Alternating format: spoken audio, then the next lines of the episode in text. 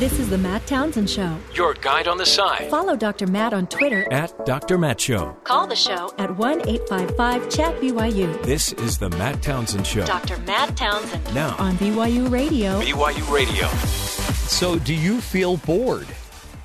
And is it is it bored that is your problem or the fear that you're bored? And so when we're afraid that we are bored or boring, um, either bored because we're not doing anything interesting or that we are boring, which means others might not see us as interesting.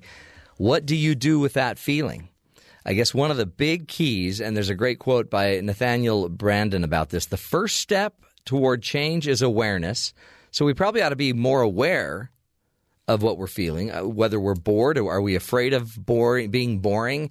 Do we have some compelling, driven, unexplored assumption in our head that says you shouldn't be boring or you're going to amount to nothing.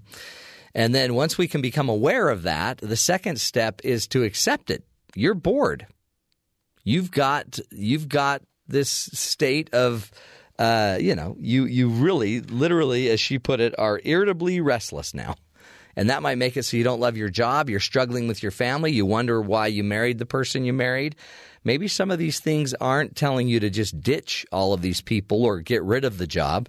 Maybe boredom is simply saying it's time to make some adjustments that either make the game more exciting and interesting, or maybe you need to take some things in a different direction, or just get better at what you have been avoiding.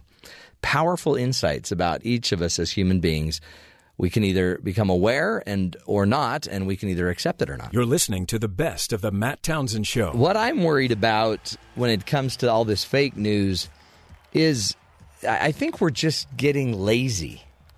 We we're we are just lazy consumers. And if if we like the information to come to us, and with with all this great technology, we don't even need to. We really don't need to do anything. It will be hand delivered to our nice little device, and mine it'll even come up in a pop up window to tell me wonderful, important breaking news. Um, and then all of a sudden, we may not even check our sources. So you got to be careful. And one of the big pieces of advice I have is I think there's a it's a scary moment the minute you make it um, about a financial enterprise and gain, so the minute we're now going for money, then truth might be impacted. Or the minute it's there's an entertainment value to the delivery of the truth. So we we not only have to read and study, but if, if it's not entertaining, you don't want that information.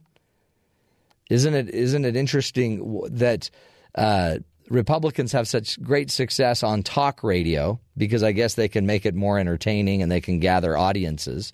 Um, but then there's not a lot of really conservative television talk show hosts at night. All of the talk show hosts at night tend to be more liberal. So liberals can make the television funnier so they can skew the information. Republicans can skew the information uh, on the radio because somehow they have a corner on that market. But where does the truth lie? And it's got to be somewhere in between, right? And and it can be in both sides. So become a connoisseur. Look through it and find your favorites and make sure it's diverse and question. Question. You should be you should almost have an inherent doubt about everything you read find the sourcing, figure out where it's coming from, and just because it, it aligns with what you believe in doesn't mean it's true. So we also have to figure a way to intentionally start questioning questioning some of our own belief systems. It's a lot to it's a lot to do. And it's a lot to ask from people that may not even care in the first place you know, as long as the Kardashians are good, life's good. You're listening to the best of the Matt Townsend Show. You know, again, we've we've uh, had a couple uh, discussions over this last few days about poverty, and remember, yesterday we talked about um, how our brains, when you are poor, it creates stress, and stress then has you generally working out of a part of your brain called the amygdala, the fight or flight part of your brain, which isn't necessarily your highest reasoning. It's not your best executive kind of functioning brain. It's just survival brain. And when we're in the survival brain, we don't always make the best decisions. We don't always think big picture. We don't always solve the problems and, and they tend to stick around. So the same is true when we think about the war on poverty. Maybe what we're doing is we're approaching it from our more reactive tendencies, our more reactive feelings. One of the things I love about um, the, Church of Jesus Christ of Latter Day Saints, the the LDS Church, that um, you know is the the sponsor really in the end of this show because of it, Brigham Young University, is they're really amazing as a church at getting people off of welfare and a job and getting them back into the world. And they have they they have your church leader will come, your religious leader will come and meet with you, assess and find out why you are struggling in poverty. The church will even help to some degree to get you back on your feet. We have jobs programs. We have um, we we just have a lot of ways to help people back on their feet. But the idea is at some point you want to be self reliant. And I believe in every single human being in every heart is a desire, a drive to be self reliant, to be able to make it on their own.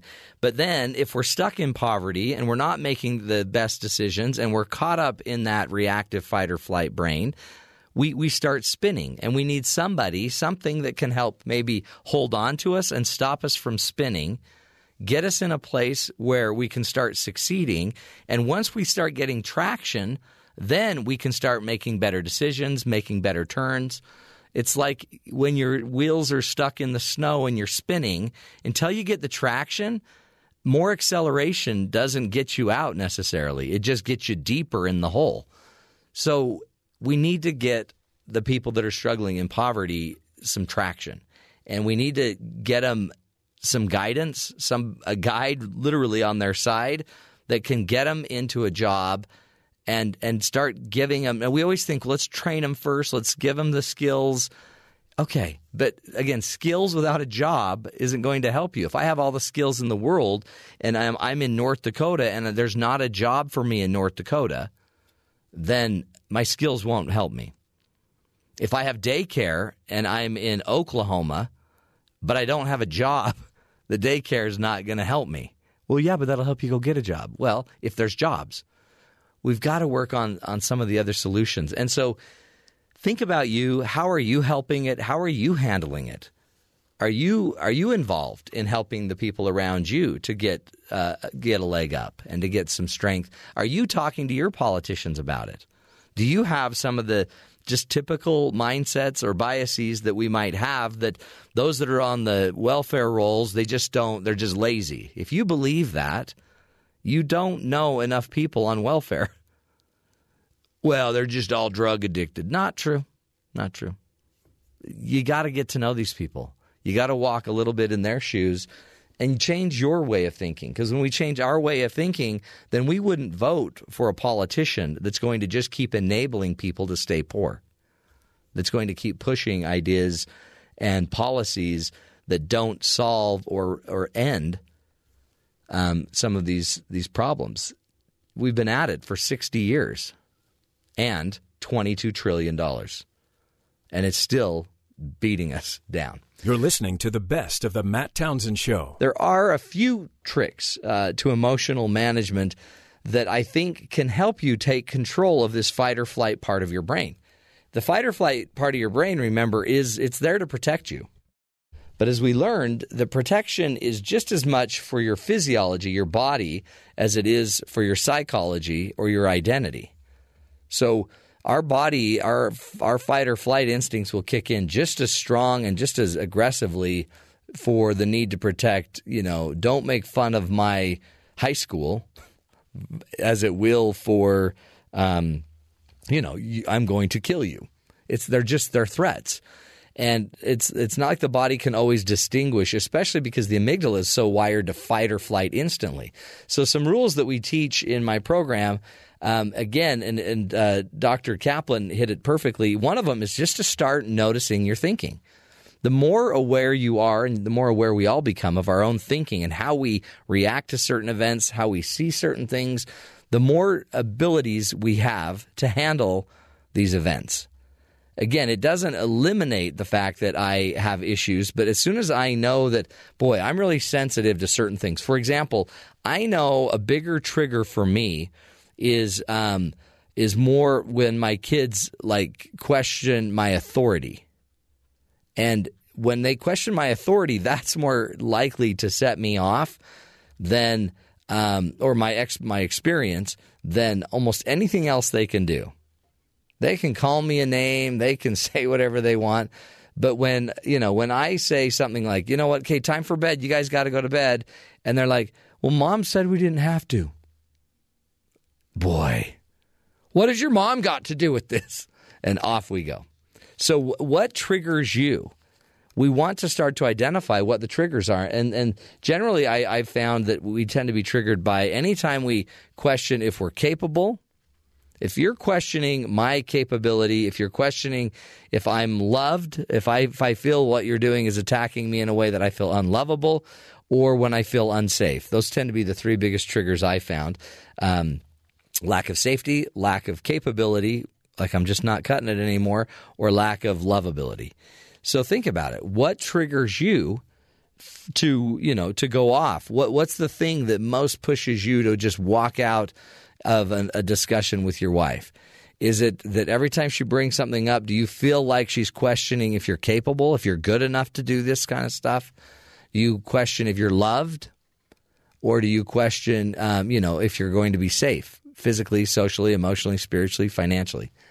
So once you start to become more aware, then you can start to understand how your triggers go off and what works for you. I mean, I found a lot of times just breathing, taking a deep breath helps a lot to be able to manage my reactions. Um, another thing I found is a, a great tool is anything you can do to get into your what I call your higher brain. Um, one fast way to do that, by the way, is math. If if you would take a million and count down from one million by seventeens, I'm going to bet you won't fight about whatever your wife is bringing up. right? And one reason is because if you have to go into your high brain and start making sense of something that's more complicated, then all of a sudden you don't have time to just get into your low brain and fight or flight. One of the ways I do this and there's a really interesting um, parallel to it in the court system. If you notice in courts, they have a lot of rules and a lot of uh, ways that you approach the bench, the ways that you you're allowed to say what you want to say in the courtroom. They have so much structure and so many rules to to uh, obey, and so much just protocol for how you handle the courtroom that I think the protocol itself keeps the people from fighting or flighting and reacting to each other. I mean, think about it. You have people in a court system that truly do not like each other. They hate each other, but there's so much process that, that is demanding their brain power. Otherwise, they lose the case, right? They, they'll get the judge mad at them. So they follow the protocol. And when you follow the protocol, the process is nice and slow and methodical. And the protocol keeps you from reacting, overly reacting to each other in the courtroom. I found the same is true in our in our relationship. So we teach our couples when we're teaching them how to have a have to have a serious conversation that might normally set us off. That there's some protocols we're going to follow. We're going to learn to recognize each other emotion each other's emotions. I call this getting real. Recognize the emotion, explore the story behind it. Behind every emotion, there's a story.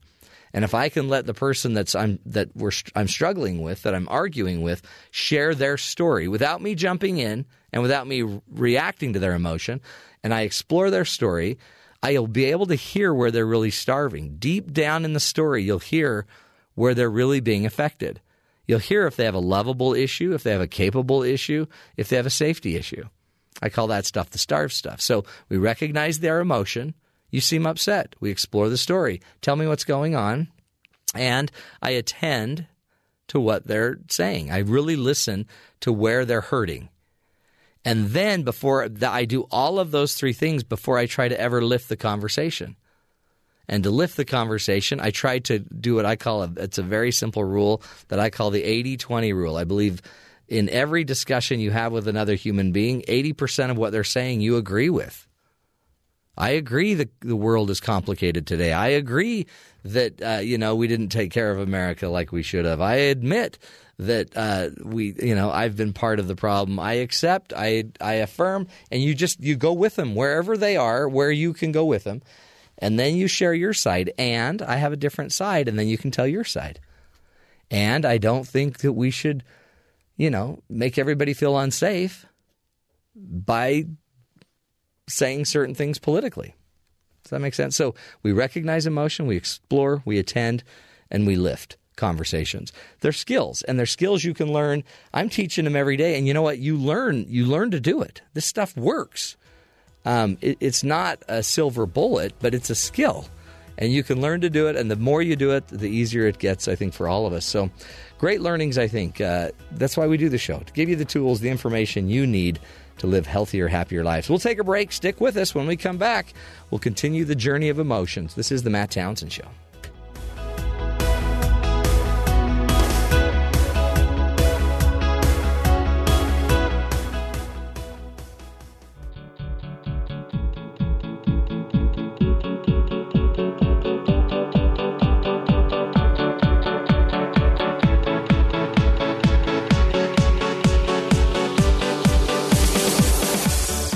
Welcome back, folks. What does Massachusetts, Hawaii, Vermont, Utah, and Connecticut all have in common? Well, in 2017, they were all rated the healthiest states in the Union. On the other hand, West Virginia, Alabama, Arkansas, Louisiana, and Mississippi are all in the South and are at the bottom of the list of healthiest states in the union. Why is this the case? Well, here to answer the question, that question is uh, Dr. Jay Maddock. He's the dean of the School of Public Health at Texas A&M University. He previously served as the director of the University of Hawaii Public Health Program for eight years. Uh, Dr. Jay Maddock, thank you so much for being with us today.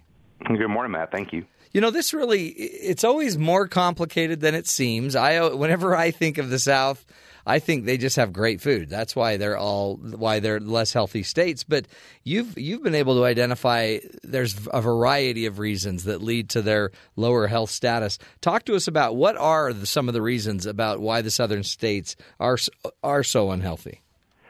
Sure, you know I think it's it's very interesting as we look uh, across the country because uh, county to county, we see big differences in health, and it's pretty dramatic. It's actually about um, 20 year difference in lifespan from the shortest uh, lifespan in the county to the longest. And wow. so, as we try to figure out, you know, you know, what's causing that, um, we see a lot of differences in um, in health behaviors, and so. You know, we look and say, what kills Americans? It tends to be smoking, physical inactivity, and poor diet. You know, about two thirds of premature deaths are related to those. And um, certainly the smoking rate is higher throughout the South, with uh, West Virginia and Kentucky being two of the highest. Um, we also see higher rates of obesity and diabetes uh, in these states. And, and so part of it's trying to figure out what why why would we see higher obesity and diabetes and smoking rates in in those states? Mm. and it's um it's it that is amazing though. 20 years difference. Some counties in the south versus count some of those other states we we listed a 20 year difference in life expectancy i mean honestly this is this is this is a big deal. We got to figure this out it's incredible, and you know, living in in Hawaii um, and in Massachusetts growing up, um, you know, it, it, coming to Texas and saying, oh, there's you know, there's a five or six year lifespan between Texas and Hawaii. Um, you know, what what could be causing that? And it's you know something that was what really got me into this this research as I had moved from Hawaii to Texas about three years ago. Yeah, talk about. I mean, so some of this has got to be access to care, right? It's got to be. Are, are these states paying less for health care? And, and, and making it less accessible? What's going on as far as just the institutions of healthcare there?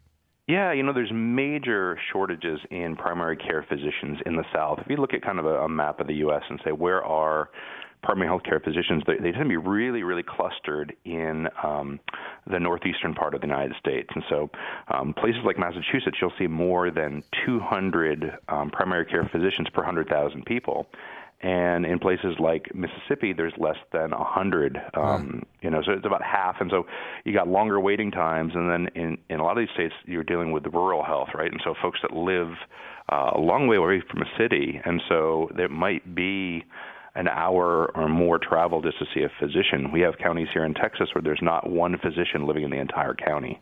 Wow. Yeah, that's mm-hmm. crazy. It is. There's, and, and I guess is that um, they they just are choosing not to live there, or and they're not being, I guess, incentivized or drawn to live there.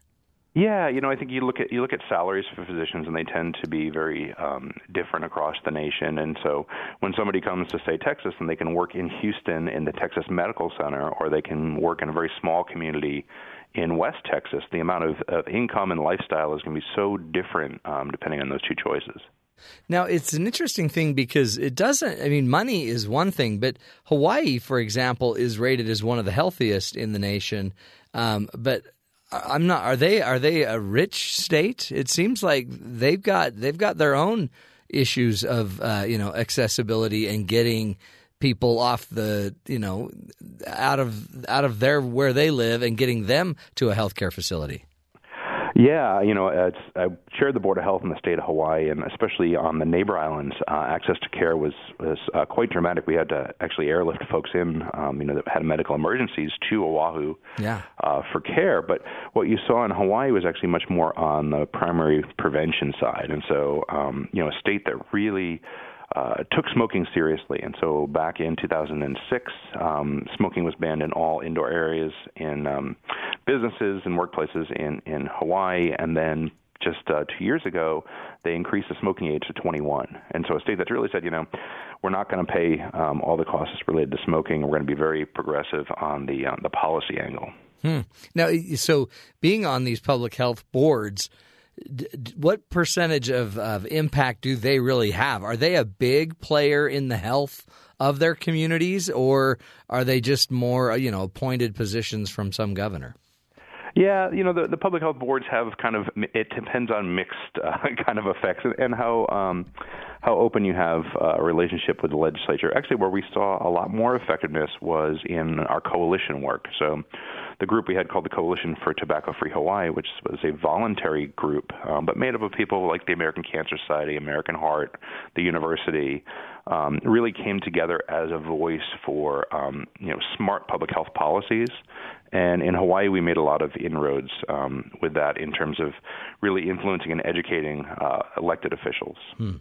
It's uh, it's it is interesting to to look at also uh, when we talk about the South. It seems like North Carolina they they have some of the best medical facilities in the country uh, with Duke and North Carolina, and and so um, is this about having having great you know educational opportunities in the healthcare field? Does that help? Because they don't seem to be the states listed in the South with the problem. Yeah, you know, and North Carolina is an interesting one because it really is kind of uh, on the line between the, the South and um, the Mid Atlantic, yeah. and so certainly they have the great health care. Um, there are major health disparities between. Um, you know parts of the east and then parts of Appalachia, which is in the western part of the state, where you see um, you know the opioid epidemic being really bad, um, and so North Carolina kind of has a mix depending on part of the state that you're in. Hmm. What what should we do about this, Jay? I mean, we hear uh, it's almost every year on the show we'll we'll do another they'll do a someone will do a census about the healthiest states and the southern those those five or so that are always listed in the south they don't seem to be changing much um, and so is there anything that can be done really yeah, you know, I think there is. I mean, so what we did from, geez, starting back in 2000 through 2015 in Hawaii was we created a concentrated effort called the Healthy Hawaii Initiative, which was a partnership between the State Department of Health, the University of Hawaii, and the Department of Education. And we really said, let's take a comprehensive look at our state and what's affecting uh, health outcomes, and, and the major being the tobacco use, the physical activity, and the nutrition.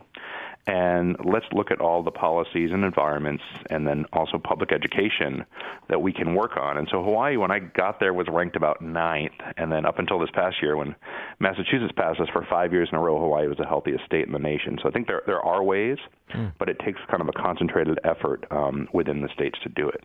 Is it? Um, do you normally see that it's the people that push it to happen, or is it the government that pushes it down? You know, it happens both ways, and so uh, certainly when the, when the people get together and work on it, that that can be the strongest. But we saw um, places, you know, a lot of, and that's one of the reasons these rankings are actually fairly important. So they did city healthy city rankings, and a few years back, uh, Philadelphia was rated as the least healthy city in America, hmm. and the mayor got upset, and so he said, "We're not going to do this anymore." And so that really made him uh, concentrate and focus on it. And Philadelphia is in the bottom of no one's rankings anymore, so they really made you know a nice difference in that city. And it, but it took the leadership um, to really make it happen. Boy, that's great. Uh, again, we're speaking with Dr. Jay Maddock. He is the dean of the School of Public Health at Texas A&M University. He has served as the director of University of Hawaii's public health program for eight years and is internationally recognized for his research in social ecological approaches to increasing physical activity. Uh, Jay, when I look at it too, um, I mean, it's it's one thing to it's one thing, I guess, to like educate everybody on this, but you also have to make things accessible. You've got to have places for people to walk, activities for people to do. I mean, it seems like it gets fairly expensive. You know, it, it doesn't have to be expensive. And so, um, one of the big policies that we worked on in Hawaii was called Complete Streets. And what Complete Streets is, is just anytime you build a new road or you renovate a road, you consider all um, modes of users. So you consider pedestrians, you consider cyclists, and you consider motor vehicles. And so, as this is new construction, um, you know, it doesn't really cost a lot of extra money to be able to do that. And it, it'll take a little bit of time, but it'll happen. Um, here at Texas A&M, we just launched a, um, a bike share program, which will have 4,000 uh, hmm. dockless bikes in the in the fall. And um, the company uh, OFO is actually uh, paying for it. There's a $35 a semester subscription fee for students, and then it's covered. And so these public-private partnerships are also a great way to be able to do these things without um, much of a cost to the, the government of the state. That's great. So they pay $35 a year or a month? A semester. A semester. So 70 a year. And yeah. have access. That's great. As much as you want in the 4,000, you can find one anywhere. And yeah. then we tell people, you know, you don't need to buy a bike because they're they're much cheaper this way. You don't need to worry about maintenance. You don't need to worry about somebody stealing it. Overall, are we getting healthier? Is this? I mean, we hear these numbers, and um, it's scary that one state could have a 20 year life expectancy longer than another. Is but overall, are we doing better? That's a great question. Um, yes and no. And so um, we have been doing better and better um, for quite a long time. We've seen rates of cancer come down. We've seen rates of heart disease come down.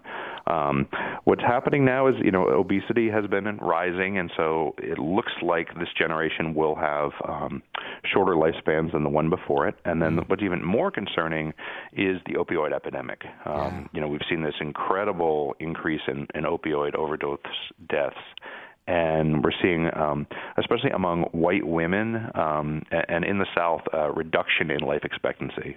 Wow! And how do we how do we do compared to other countries? Where are we? I mean, it seems like this is where we should be leading, but I'm sure we're not. We're not. You know, we we pay more for health care um, than any other country in the world, and we finish somewhere in the 20s in terms of, of life expectancy and, and care. And so, you know, what I always tell people is that we we don't invest enough in public health. We invest a lot in care, but you know, if we can prevent people from getting sick, it's cheaper and we get a better result from it. Did Did you see a difference when? You know, Obamacare was being instituted, where it was more money being paid to, you know, public health and public health care at yes, that time? There's been a reduction in the in the public health fund, um, and, and so you know, part of looking at this, and that's Obamacare, I think, did a lot of good things, but also came short in a lot of areas, and a lot of it was having that comprehensive look at um, you know at prevention across the nation. It looked a lot at getting people health insurance, which is extremely important, but it wasn't the entire picture. Mm. What uh, so? What advice would you give us? Just anybody out there listening, wherever they are, you, you kept bringing up tobacco and physical health. What else? What else should we make sure that we are at least you know advocating for, pushing for in our communities to make sure we have healthier healthier communities? You know, I think a lot of it is is um, also looking at the environment that we live in, um, and so we see higher rates of uh, air pollution uh, in a lot of the southern states. We tend to be, you know, high industrial areas here in Texas. Obviously, oil and gas is a huge industry. So also Louisiana, and so making sure we also have uh, clean environments. We saw a lot after Harvey um, coming in in terms of Superfund sites flooding and and uh, coming into communities. That's another area that, that certainly we can make a difference. The South South tends to be disproportionately affected by heavy industry. That's interesting, man. I mean, and and then um, I, I guess too at some point make make the city more walkable. So a lot of these cities in the South, I read in your article, just aren't walkable. They're they're not they don't they're not conducive to healthy living. Yes, yeah, and so you know, it was, it was interesting. I was actually in um, Winston Salem uh, over the weekend, which which rated uh, second from last in walkability, and it's a community that's really taking it seriously, and so they're actually closing one of the major highways into town for two years uh, to build a greenway, and they're building uh, walkable trails all across um, the city. So, you know, these cities can make a change, and when, I think when they get it, when leadership gets it, um, it really can make a difference. Greenville, South Carolina, is another example of a city that's built this incredible trail um, called the Swamp Rabbit Trail, and they're seeing, you know, differences. They're seeing conferences and business and everybody coming to the city because they've made it walkable. So I think there's a business case for a lot of these things too. No, I do too, and uh, we appreciate it, Jay. I think this is just great insight for all of us to know that there is stuff we can do, and the sooner the better. Um, and we, we probably need to make sure we're pushing it from the bottom up as well as the top down. Jay Maddock is his name. Dr. Jay Maddock, again, is the dean of the School of Public Health at Texas A&M University, uh, walking us through why it is that some parts of the South are the least healthiest regions in the United States. Interesting, interesting insight. And by the way, it's not one type of, uh, you know, it's not one ethnicity. It's not one location. It's there's multiple causes, multiple effects, multiple issues going on. It's complex. But the idea that one part of this country would have 20 years less uh, to live because of where you were born and where you were raised, that's crazy, right? We'll continue the journey, do what we can to uh, help you live longer, love stronger, and lead healthier lives. This is the Matt Townsend Show.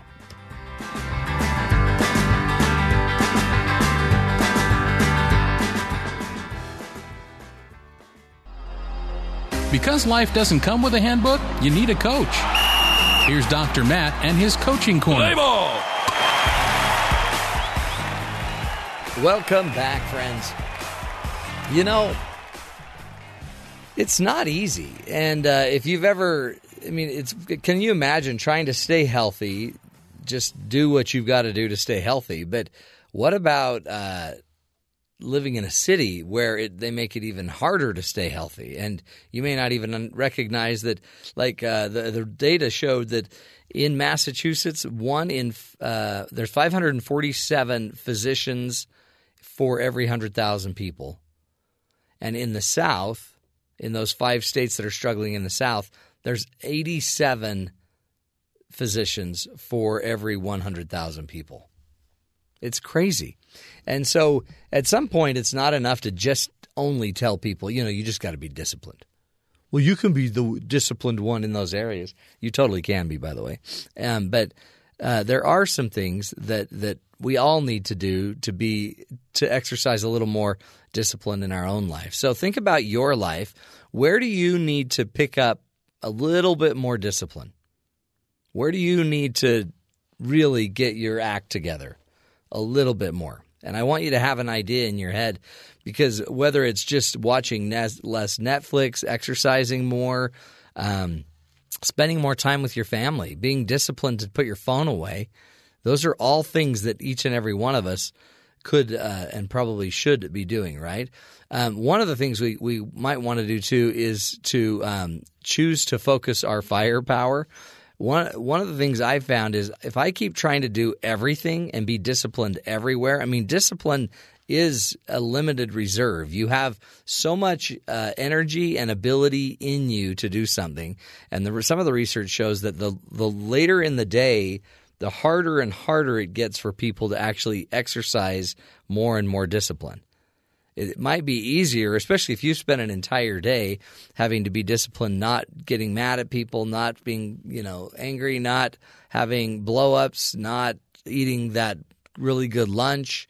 If you've been exercising discipline all day, you might know you might notice that the later it gets in the day, the harder this gets. So uh, instead of having five different things that every day you're trying to exercise your discipline on, what if we could just try to become more disciplined on one thing a day.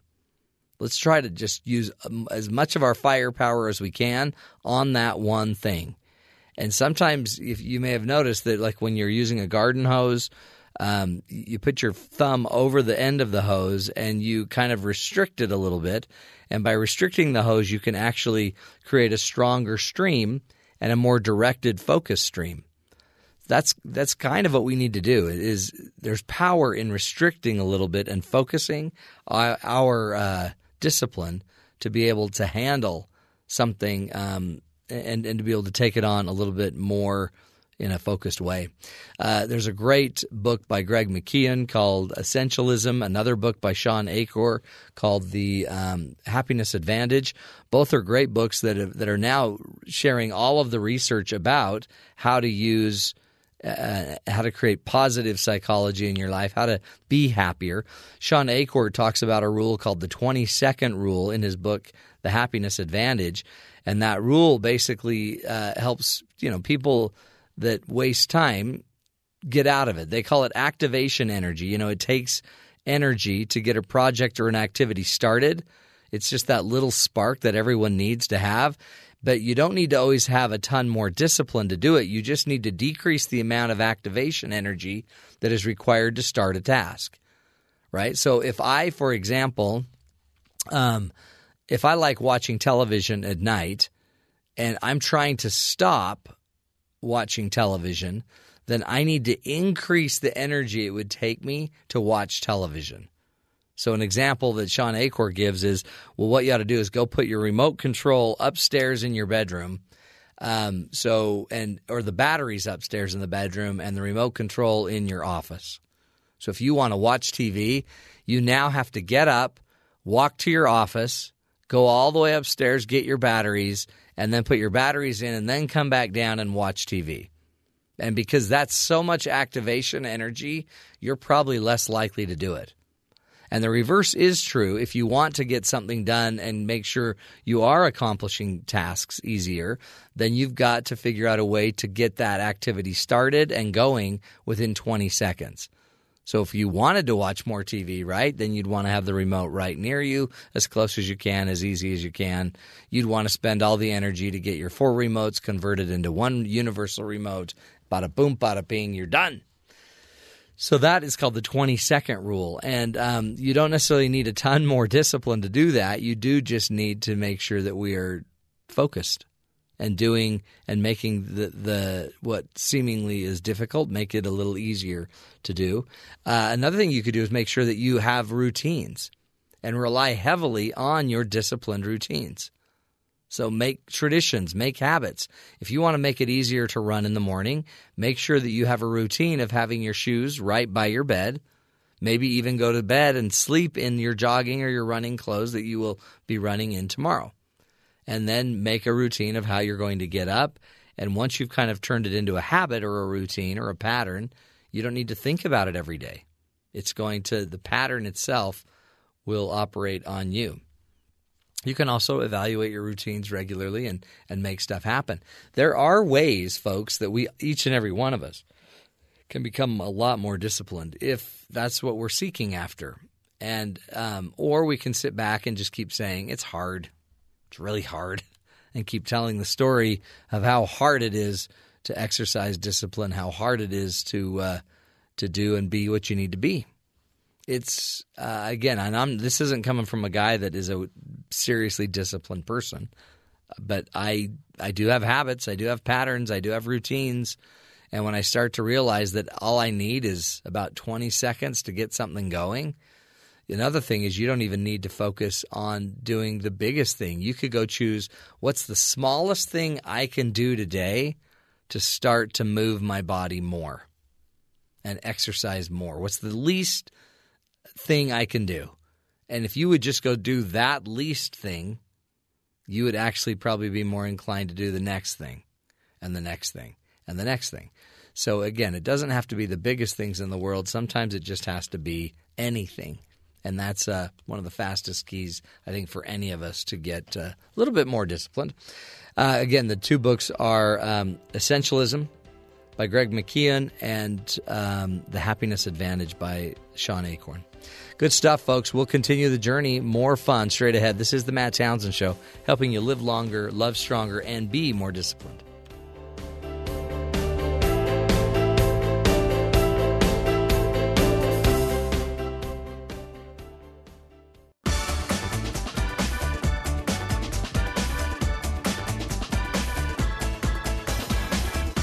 With only one life to live, sometimes we get caught up with the idea that every moment of our life has to be the best moment. Licensed clinical social worker Diane Barth suggests that striving to be or have or do the best could be costing you the pleasure of the good enough moments sprinkled through our everyday. She joined us not long ago to talk about five ways that good enough is exactly what we need. We started that interview by asking why are so why are we so into chasing the best?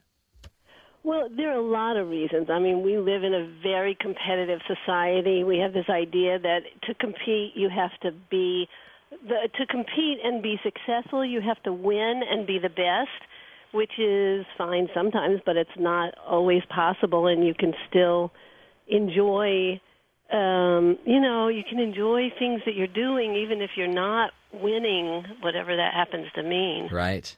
Is it is it um, as you look at it? We, there there are just as many good moments of life, and in fact, probably significantly more good moments of life if we could just relax and see them.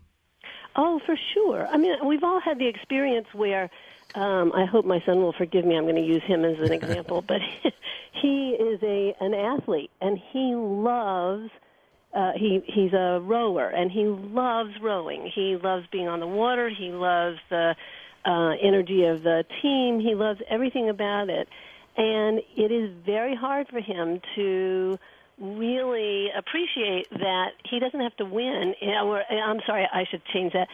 it used to be hard. He's gotten older, and it's much easier for him now. But you you, you really don't have to win at that sport to to have a wonderful time at it. Mm. I mean, and because that's it. You don't have to be the best. My son's trying out for a football league this year or right now, and you know, on the field, there's going to have five teams, and one team is the very best team that will go against all the best teams in the rest of the leagues, and the other four teams are just going to be really fun. exactly, and you know, wouldn't it be nice if the best team could be having fun too? Right. Because the the reality is they will not be the best always. Yeah. They will lose. They will, you know, sometimes they won't play as well. Uh, you know, I talk about this in my blog. They, sometimes they won't play as well this week as they did last week. Mm-hmm. They won't play as well, you know, today as they might tomorrow. And wouldn't it be nice if they could be enjoying what they're doing while they're not necessarily doing it the best? Is um, I can hear some in their heads saying, well, shouldn't we teach our kids to be the best instead of being good enough? I mean, but but really, when you say good enough, good enough is just you're great. I mean, you're you're there. You're in the game. Yeah, it's happening. Exactly. Exactly. I mean, I think that one of the problems with the whole striving for the best is that we're what we what we're talking about although we don't necessarily say it is that we're striving to be perfect. Right. And that's just not humanly possible. So part of the the real work, and it's work for I think almost anybody who lives in a competitive uh, society, which we all do these days. But the, the the work is to be able to say that you know. I'm trying to do as well as I can do in this moment at this time, and but I also want to really enjoy it. Yeah. Um, the other, the other thing is that I, I love the the this quote from D.W. Winnicott, who was a British psychoanalyst, who used to say over and over again that um, being a perfect parent is really not the path to being a good parent. Mm-hmm. That actually being a good enough parent is much better than being the best parent because you by being good enough you're letting your child have room to grow, to maybe do things you can't do, yeah. to yeah. to have space to be things that you're not.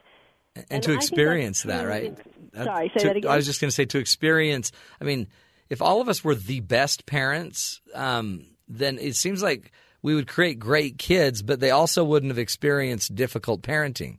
Exactly. And I don't think we would create great kids because I think we would create we would create intimidated kids or kids who felt they could never be good enough for us Yeah. or as good as us. I don't think that would make for great kids. That's it's true.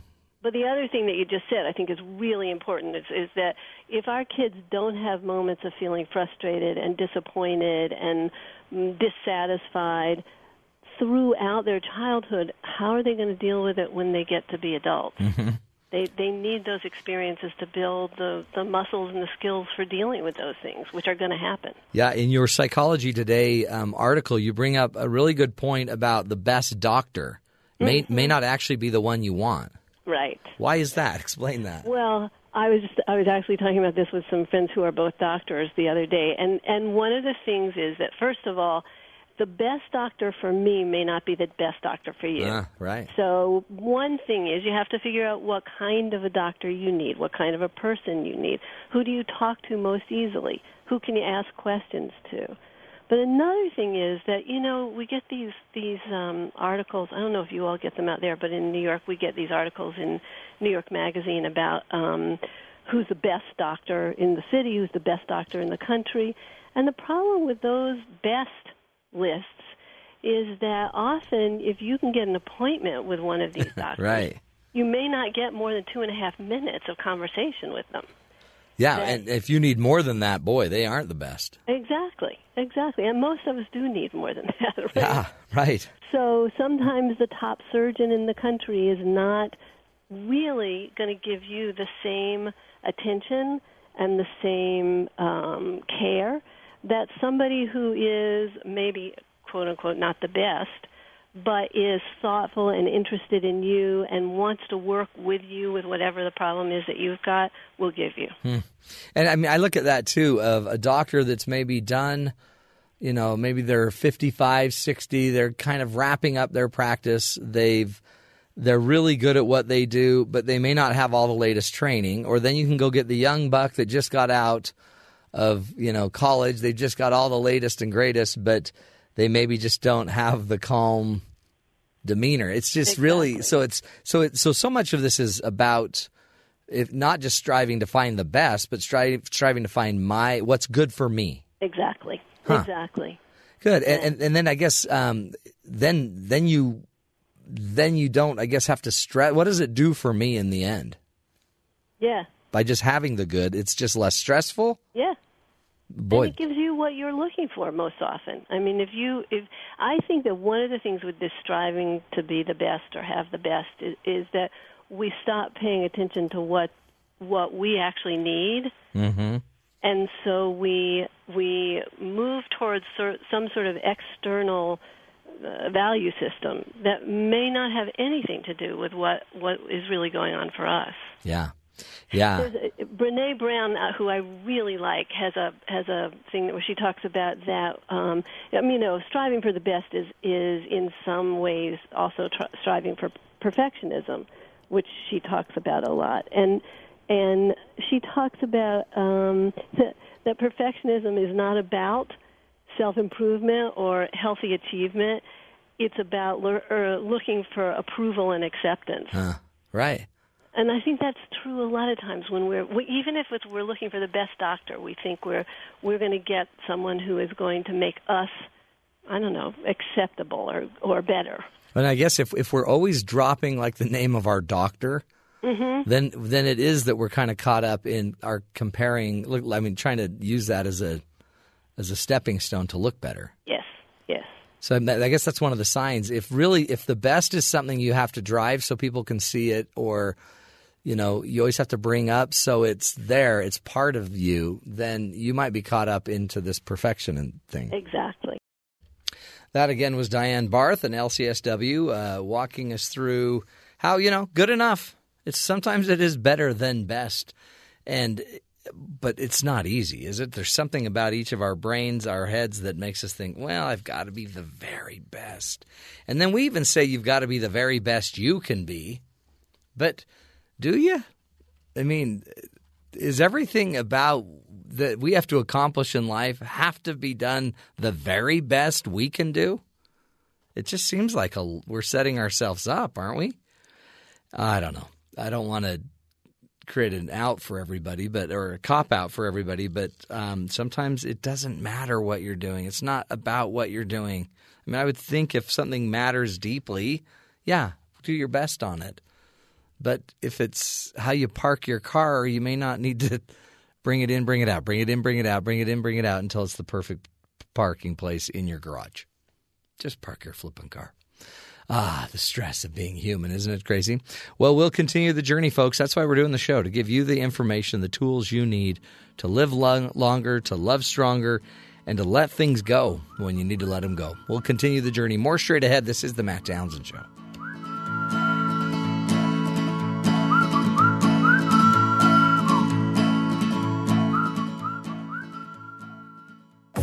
This is the Matt Townsend Show. Your guide on the side Follow Dr. Matt on Twitter. at Dr. Matt Show. Call the show at 1 855 Chat BYU. This is the Matt Townsend Show. Dr. Matt Townsend Now, on BYU Radio. BYU Radio. Life is full of pressure. Have you noticed it? Just enough to stress you out and make life kind of difficult. Um, but the reality is, and, and we, we hear more and more that people are feeling more stress, more anxiety, more people are being diagnosed with anxiety. And yet, how can that be, right? I mean, is life just that much more stressful, or are we just losing our grip? Are we losing our ability to find the peace amidst all of the pressure? So, I, I actually, um, I've had a really weird experience with this. So, I have a lot of clients. I teach um, marriage skills, conflict resolution skills, teach them how to communicate and, and strengthen their relationship. But I found a lot of couples, what they're struggling with is one member of the relationship or the or the partnership, one of them may have more anxiety than the other.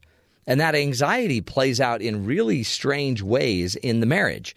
They, they, you may have a partner that worries about a lot of stuff. You may have a partner that might be more introverted and doesn't want to go to every party that uh, you want to go to, or they stress about it and they, they would rather stay home and read a book and, you know, watch Netflix and hang out. And you might be thinking, what is your deal? It's this isn't fun. This isn't uh, the way to live. We can't always worry about everything. So how do we manage the anxiety if we're going through it? Um, as as and, and I created a workshop for it and um, put it on my website, uh, uh, matttownsend.com. But the workshop is really about how we figure out how to get through it. So let's talk a little bit about what anxiety is and what you can do about it. Anxiety, by the way, is an emotion characterized by feelings of tension, worried thoughts, physical changes like increased blood pressure. Everyone, by the way, should experience anxiety, right? If I drop a cobra in your cubicle, you should experience some stress, right? Very natural thing. You should have the worries. The difference with anxiety disorders or people that have an anxiety disorder is their anxiety is is kind of it's constant, it's permanent. About 18% of the U.S. population, 25% of adolescents ages 13 to 18, 18% of adults suffer uh, and experience anxiety above and beyond just a natural state of stress. And so it, it's a big deal. Now, one thing to remember, though, is not all stress is bad. And that's one of the downsides to trying to deal with anxiety is a lot of us would just rather go medicate our stress, take drugs, take anything we can to to not have to engage um, or just avoid life. But the problem with it is a lot of your greatest growth in life is going to take place when there's a little stress on board. So you got to know that there's this one type of stress called eustress, E U S T R E S S, which is a very helpful type of stress. 77% of Americans regularly experience physical symptoms caused by stress. 73% of Americans regularly experience psychological symptoms caused by stress. And 76% of Americans cited that money and work as the leading causes of their stress. Now, interestingly, um, stress is a healthy type of stress. So the way this works is eustress would be the fact that you love your job and you you know you you have to pick up your game. You have to work really hard. You focus on going and doing that really big presentation. And sure you're a little stressed out. On the way there you're stressed out but then you hit a home run and life is great. That stress is called eustress. That is the healthy stress. And if you have enough of it in your life you feel energized. You feel focused right? You feel excited about life. You really feel like your work is is produces results that's the good stress. If you have too much of that going on in life, that's called distress. You start to get anxious, fatigue, exhaustion, breakdown. So at, at some point in our lives, we have to know when we're moving from the good stress to the unhealthy stress. So think about it like think about it like physical exercise.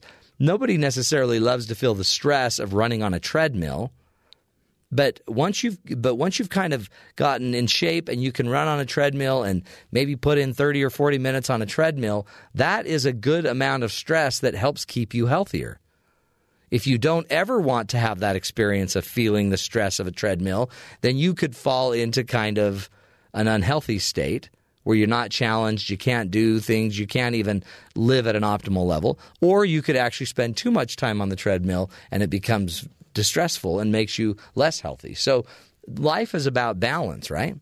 So how do we do that? How do we get into life to a point that we we can balance this anxiety and this stress? So think about your own existence. Do you do you look forward to your work? Do you look forward to your work day? Do you dread it? Do you have this feeling of ugh, just doom and gloom? There's no one way to um, to kind of assume that uh, you're just uh, you have an anxiety disorder unless you start looking at how your day plays out. Do you do you have dread? Do you have fear? Do you always wonder what's going to happen tomorrow? Do you wonder what do you worry about things that you said yesterday? and maybe obsess about it and think about it many times today. Oh, I shouldn't have said that. Why did I say that? If you can't let go of yesterday and you're always worried about tomorrow, you're probably going to feel more and more stress. And stress is normal, right? Think about it. If you naturally spend a lot of time in tomorrow, you should feel stressed because the problem with tomorrow is you can't live tomorrow. So you can call it whatever you want to call it. You can call it anxiety if you want. You can call it stress. I don't call it anxiety usually. I call it worry. I don't call it fear. I don't call it concern. These are all words you may have apprehension, unease, agitation, angst, tension. You might have the, the dem dare jitters, but the reality is you probably have worry. And how do you handle worry? Uh, let me give you just a few of my favorite little tricks about worry, okay? And I promise they work. Number one way on earth to manage your worry, and we've talked about it on the show quite a bit, is the fact that um, you got to breathe. When people are stressed, your breathing changes. Think about it. If all of a sudden you heard somebody, you're walking down an, an alley in downtown New York, and somebody, you know, starts a chainsaw behind you your body is going to kick into some natural fight or flight mode. When that fight or flight mode is on, your bre- your body is going to start breathing differently. Probably more shallow breathing, right? Because you got to get enough oxygen going, but you got to get that heart pumping. You're going to breathe shallow. You don't have time to take enormous big deep breaths. Your body will tighten up. And as you tighten up and get ready to start running, game on. And that's what happens to a lot of people. If I if I told you today that you're going to have to be on national television in front of 3 million people and talk about something, that might stress you out. And what you'll notice happens immediately, your breathing changes. You don't tend to breathe as deeply, you don't tend to uh, get as much oxygen in your system. And when that's going on, you feel stress. The natural byproduct of not breathing enough is stress. If I sat on your chest, it would stress you out, I'm pretty sure. It would stress you out. Have you ever done that? Have you ever had, remember back in the day, your friend would sit on top of you and hold your arms down, and all of a sudden you start freaking out and you can't breathe. I can't breathe. You start hyperventilating. That's what happens when worry kicks in. So the number one tool is to learn active breathing techniques. And there, it's hard to teach. It's really not because it's it's easier to see. I think healthy breathing, but all you have to do is go to YouTube and look up active breathing, and there are incredible tools online to start learning how to breathe deeply. I learned as a as a journalist um, and and an anchor, a television reporter anchor. Right before I would go on air, I would always take a deep cleansing breath.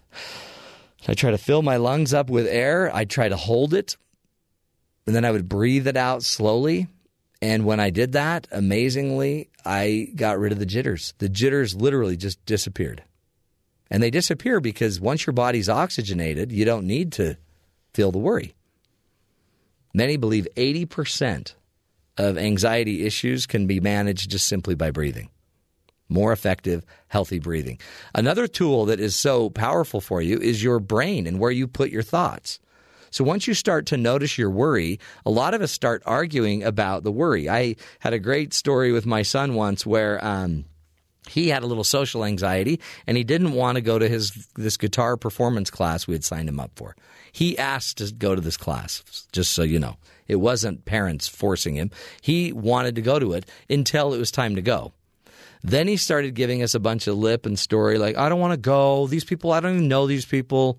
I'm not going to learn anything. I don't want to go for two days. And what if it's stupid? I, I want to go with my friends. And they, we had a million things that he was bringing up. When you start to feel worry, you tend to bring up a lot of nonsense. The things that he doesn't like. Well, what if these people aren't there? The, a lot of what ifs, a lot of you know possible things that might happen a lot of the teacher's stupid. They don't understand me. I don't want to go to school. This is stupid. Scouts are stupid. Whatever you try to get your kids to do that they don't want to do. Um, in the end, don't take the bait. Don't fight over all of these things that aren't the real issue. This had nothing to do with every excuse my son was giving me for why he didn't want to go to the guitar class. It was his worry. His social worry was kicking in. So, what I learned to talk with him about is son, this is your worry kicking in, isn't it? You're just worried. So, how are you going to handle your worry? There's only one question you need to worry about when it comes to your worry it's how you're going to handle your worry. Don't fight about whether you should do it. You've already committed to do it. We've already paid the money. So I basically told them, We've already paid the money. You are going to this camp this guitar camp for two days. You're going. So the only question we need to figure out is how are you going to handle your worry? And then we can start worrying about how we handle the worry. And by doing that, I force my son to deal with his worry instead of making up a bunch of stories that aren't the real issue. Does that make sense? Then I just have to give him a bunch of tools to handle the worry, one of which is breathing. Let's practice our breathing. Another thing we can worry about or practice is our thinking. What are we thinking about? Give me some things that you know that of how this will work for you. I just coached a person on that had to give a really big speech and they were very they were terrified about having to give the speech. And they're worried that they're going to break into hives, they're worried that their face is going to go red. And I'm like, okay, so great. So let's imagine you get up there and you, uh, I go, have you ever broken into hives before doing a speech? She's like, no.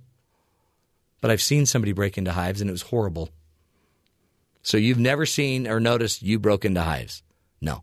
So if that's the case, what are the odds you'll break into hives? Well, I don't know, but I don't want to risk it. Let's say you did break into hives. Could you wear clothes that would make it so you didn't, no one could see your neck breaking into hives? Well, yeah, I've got this really nice blouse that could cover. Da, da, da. Great, let's wear that. What else would happen if you started getting worried and your face turned red? What else could you do?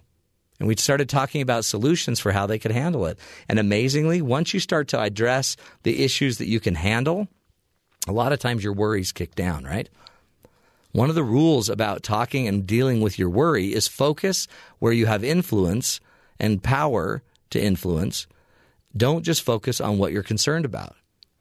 If you focus on your concerns, your concerns tend to grow. If you focus on where you have influence, your ability to influence it grows. I remember giving a speech once after uh, in a in a in a speaking class in in college, and um, saw somebody really having a physical breakdown in the middle of their speech. And then I went and gave my speech, and immediately after my speech, I ran to the restroom and I looked at myself in the mirror because I wanted to see if I was experiencing or showing, demonstrating any of the physiological effects of a breakdown. And I got this confirmation that I wasn't. I was a little sweaty, but I wasn't red faced. I wasn't breaking into hives. I wasn't, uh, my eyes weren't bulging. I wasn't hyperventilating. And once I got that fixed in my brain, I could then know that for me, I don't respond that way. And that gave me more and more power. One of the another powerful way to manage your anxiety is to recognize it. Call it that. Say it out loud. Wow, I'm feeling worried.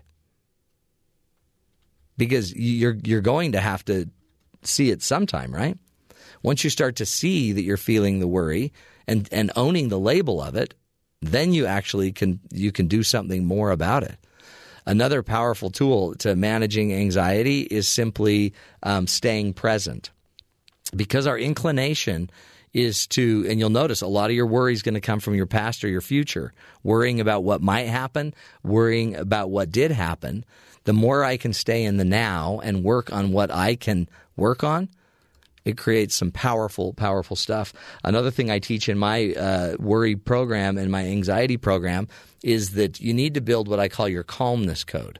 There are certain things that build more calmness, right? And I need to know what my code is. And so over my lifetime, I've been figuring out I know before I do a big event or a big speech, sleep helps me.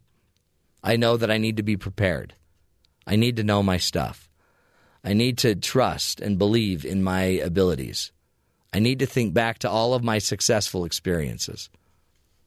And as I build my own code, I know I need to probably not have caffeine on board, uh, or sometimes that will create more anxiety for me.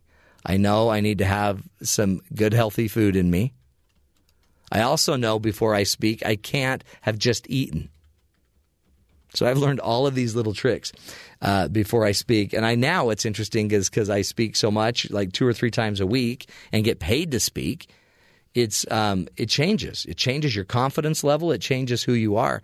I remember being terrified.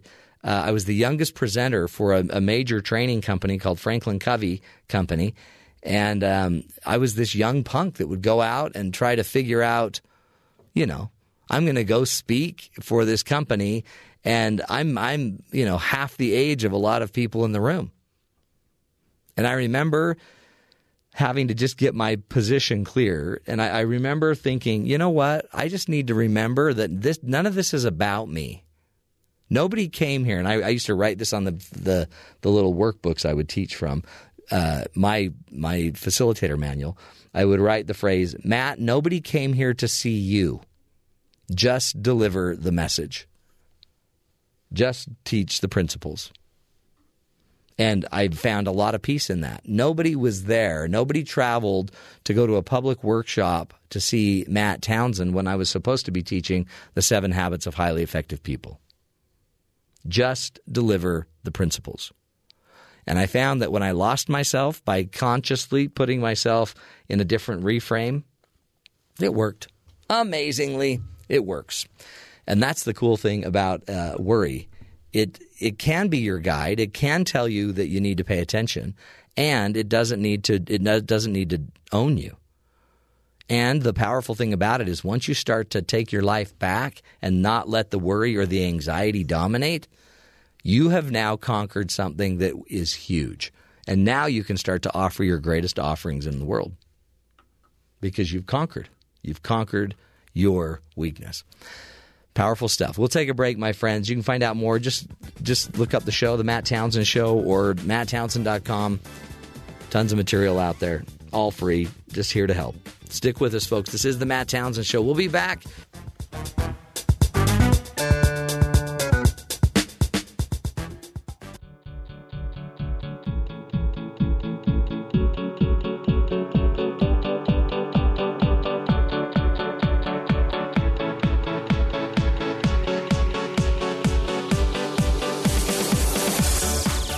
Grandparents can have a big impact on the lives of their grandchildren. Likewise, grandparents can be an important source of information for their children who are trying to raise their their their kids. So, what is the role of a grandparent? Uh, joining us to talk about it is Leslie Zinberg, one of the writers of the GrandparentsLink.com blog, and she's here today to share some t- uh, tips on how to be a better grandparent. Leslie, thank you so much for being with us today.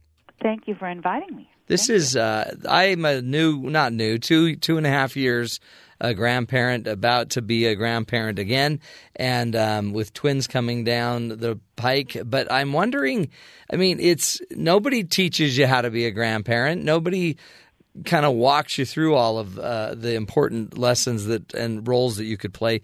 Talk to us about um, uh, what what we need to know. What is what, and how would you kind of define and set up the role of a grandparent? Okay, first of all, congratulations. Thank you. Um, I think the role of a grandparent is to be a real friend, somebody that your grandchild trusts, and somebody that you that your grandchild loves being with. I mean, you're just. I I think that one of the best things about being a grandparent is that you get to spend quality time with your grandchild. It's you know you get to have them for a while, and then and then if if they don't live with you, then you get to give them back. Yeah, exactly. Um, so I think it's really important how you spend your time with the grandchild, and it doesn't have to be that you're buying presents. You know, we always say that, at you know, presents P R E S E N C E is much more important than buying presents. Yeah. It's being with them, and it can be just making them aware of just the whole world because they make you aware of the world. All of a sudden, as a grandparent, you forget maybe that those stars in the sky are so incredibly beautiful, and then your grandchild will point out something to you, and you think, "Wow." So many of the things that I've taken for granted for the last whatever in my life that I looked at when, with my children I'm now being they're it's being pointed out again with my grandchildren. Yeah. Is it is it I mean I, that's I think the key, isn't it? That we it's almost like we might need to make sure we we slow down and mm-hmm. and and be there for them at this time. Absolutely. Absolutely. I mean it is being mindful. I mean this is the word you hear a lot now. Um, but we talk about being mindful, paying attention to the moment not being in your car with your grandchildren and having talking on the phone. Or i mean if you're having the radio on maybe you're listening to to your favorite station which has some of your favorite songs. Yeah. You know maybe it's teaching them you know my kids my grandkids know all about james taylor and yeah. alison krauss and all of my favorites simon and garfunkel and they can sing those songs because we sing them together in That's the car. Great. It's and it's exposing them to your own, to your life, and letting them hear about your life too, because you also want to show them tradition, and yeah. it's carrying on the traditions, whether it's um, a silly tradition that you all we we sing a birthday song, um, and we have a couple a couple of sayings at the end. And of course now they've they've added to that. Or they've you know they've learned about our you know learned about let's say religion or they learn about um, just the traditions of a holiday that you have. So just the, that and they become important because it's something that they have year after year after year which gives them stability which gives them a, a, a sense of foundation which gives them a sense of belonging. Yeah. Um, and I think that's all so important. And you can just, you know, you can just being there and reading a book, reading together is so incredible. Yeah, and it's. I mean, I guess that's that's the thing is. Um, has the role of grandparent changed a little bit? I mean, we know the technology has. We know um, you know, just kind of our, our lifestyles are changing and becoming a little bit faster paced. Does that does that change what we should be doing or could be doing as grandparents? Well, I think you have to look at it two ways. I think that you can't ignore technolo- technology. So there's, you know, you can figure out which are the best apps. And I have apps on my on on my phone, and my partner has apps on her phone, and, and our grandchildren play on the apps with us. Right. It, it, the the key is I remember raising my own kids and not using the television as a babysitter.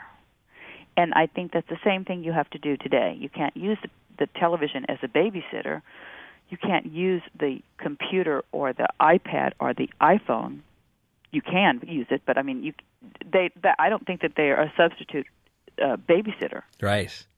So if you're if you're working in a if you're doing a, an app together and you're playing a game together, then that's great. Or if there's, you know, um, my grandkids are have computers at school, and they do some of their homework on computers. and you know I think that that's fabulous. Mm-hmm. But we can't, and so we can't ignore that. And at the same time, it cannot be a substitute mom or dad or grandparent. Right. I mean, the most fun is hanging out with your grandkids and cooking together, or going to the park together, or taking a walk together, or um, it's just it, it makes it so easy. I mean, my, you know, I have a granddaughter who is nine, going to be ten next week, and she has decided she wants to be a chef. Um, and so she experiments in my kitchen, which is great, except that I have glitter all over my all over my um, dining table, and we we make all kinds of things, and it's the kitchen is horrendous mess when she's done. But we've we have such fun. Yeah. Yeah, that's well, and you're, and it, I mean, you're if all if your worst thing you've got to do is clean up the glitter with her. I mean, that's great. And Right. the thing, like you brought up earlier, that they're a real friend and that they really look at grandma as a real friend, someone they can trust, someone they love to spend time with. That doesn't happen if you make them come, you know, and and only do what you like to do.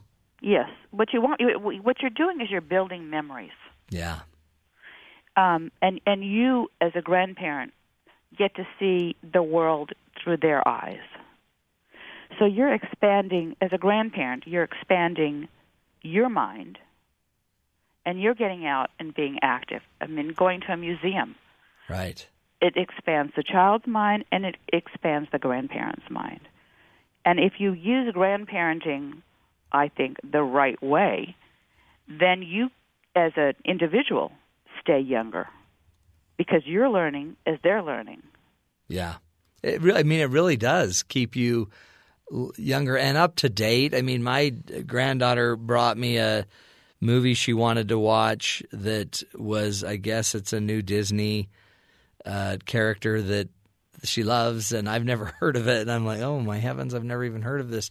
But um, but now I feel like I'm a little bit more informed, a little bit more in tune, and my uh, everybody's watching this. It's I don't know. Anyway, I think it's it is a way to to be connected and and almost to, what I didn't I, I guess I didn't anticipate is how much I would love my grandchild.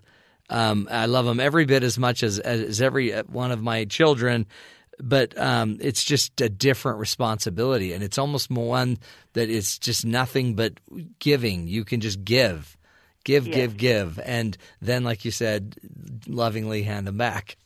Yes, and yes, and then and you will and you and as they get as they get older, they give give give to you Yeah, just by a conversation. Their conversations are as they get older are so amazing or what they I have a 6-year-old grandson and um we were standing in the kitchen making something and he looked at me and my husband was out of town and he looked at me and he said I think I need to spend the night here tonight. And I said, "Why?" And he said, "Well, grandpa's out of town. He doesn't call him grandpa, he calls him Jeezy. Jeezy's out of town and I don't think you should be here alone."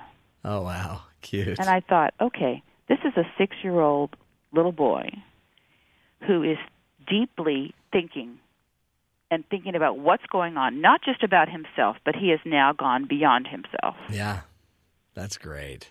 That's great. Boy, that's that's and and two, boy, just just that the reassurance it gives you, but also the the that gentle reassurance that man, these kids are great. These kids are doing fine because it's sometimes it's easy to be generational and yeah, those younger kids they're just so messed up, but you have little moments like that and you realize really how how good we all have it. Right, right. I mean, it's really to be in the moment and realize what you're doing right now. It's to be. It's a little saying that that we have, which is "be where you are." So, you know, you're in the car, you're driving them from place to place because that, as a grandparent, is a big role Yeah.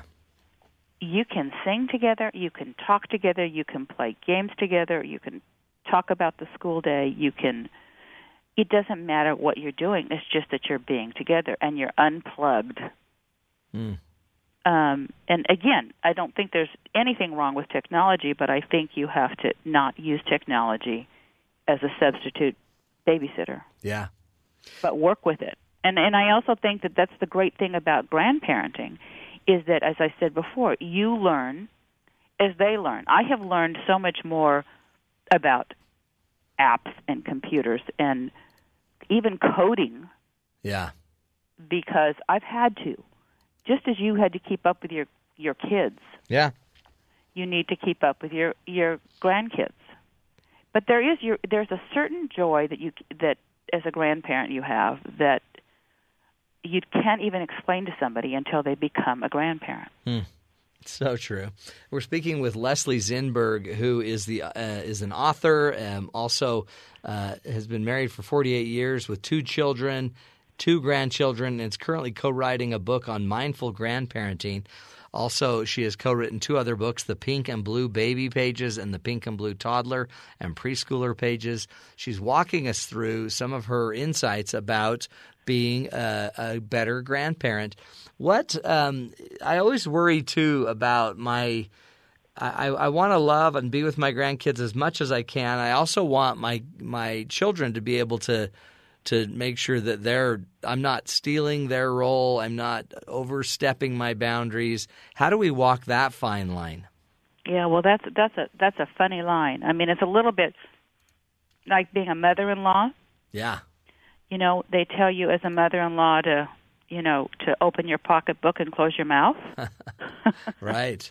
Um, and I think as um, a grandparent, you have to be careful. You know, it's one thing when they're in your under under your guise and and you're in your home, and you have them. They're going to have to abide by your rules. Yeah. I mean, sometimes your rules are different than the parents' rules. Um, but and you also have to appreciate what the parents want or what they don't want.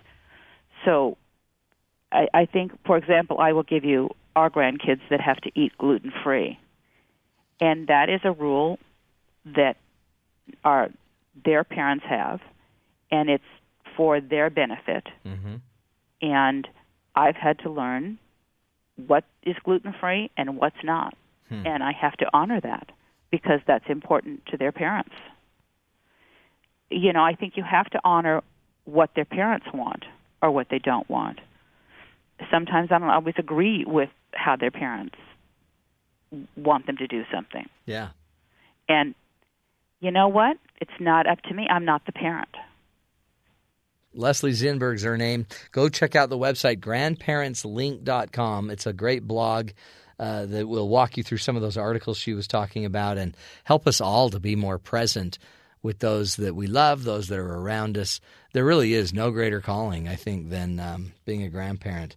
And that's somebody that's been a parent and a spouse. And I mean, it really is this such a unique relationship where they already have the kids have their parents. They just now have a grandparent a parent that uh, can relate to them and connect to them in such a deep way, such a profound way. We will continue the journey more straight ahead. This is the Matt Townsend Show, helping you be the good in the world.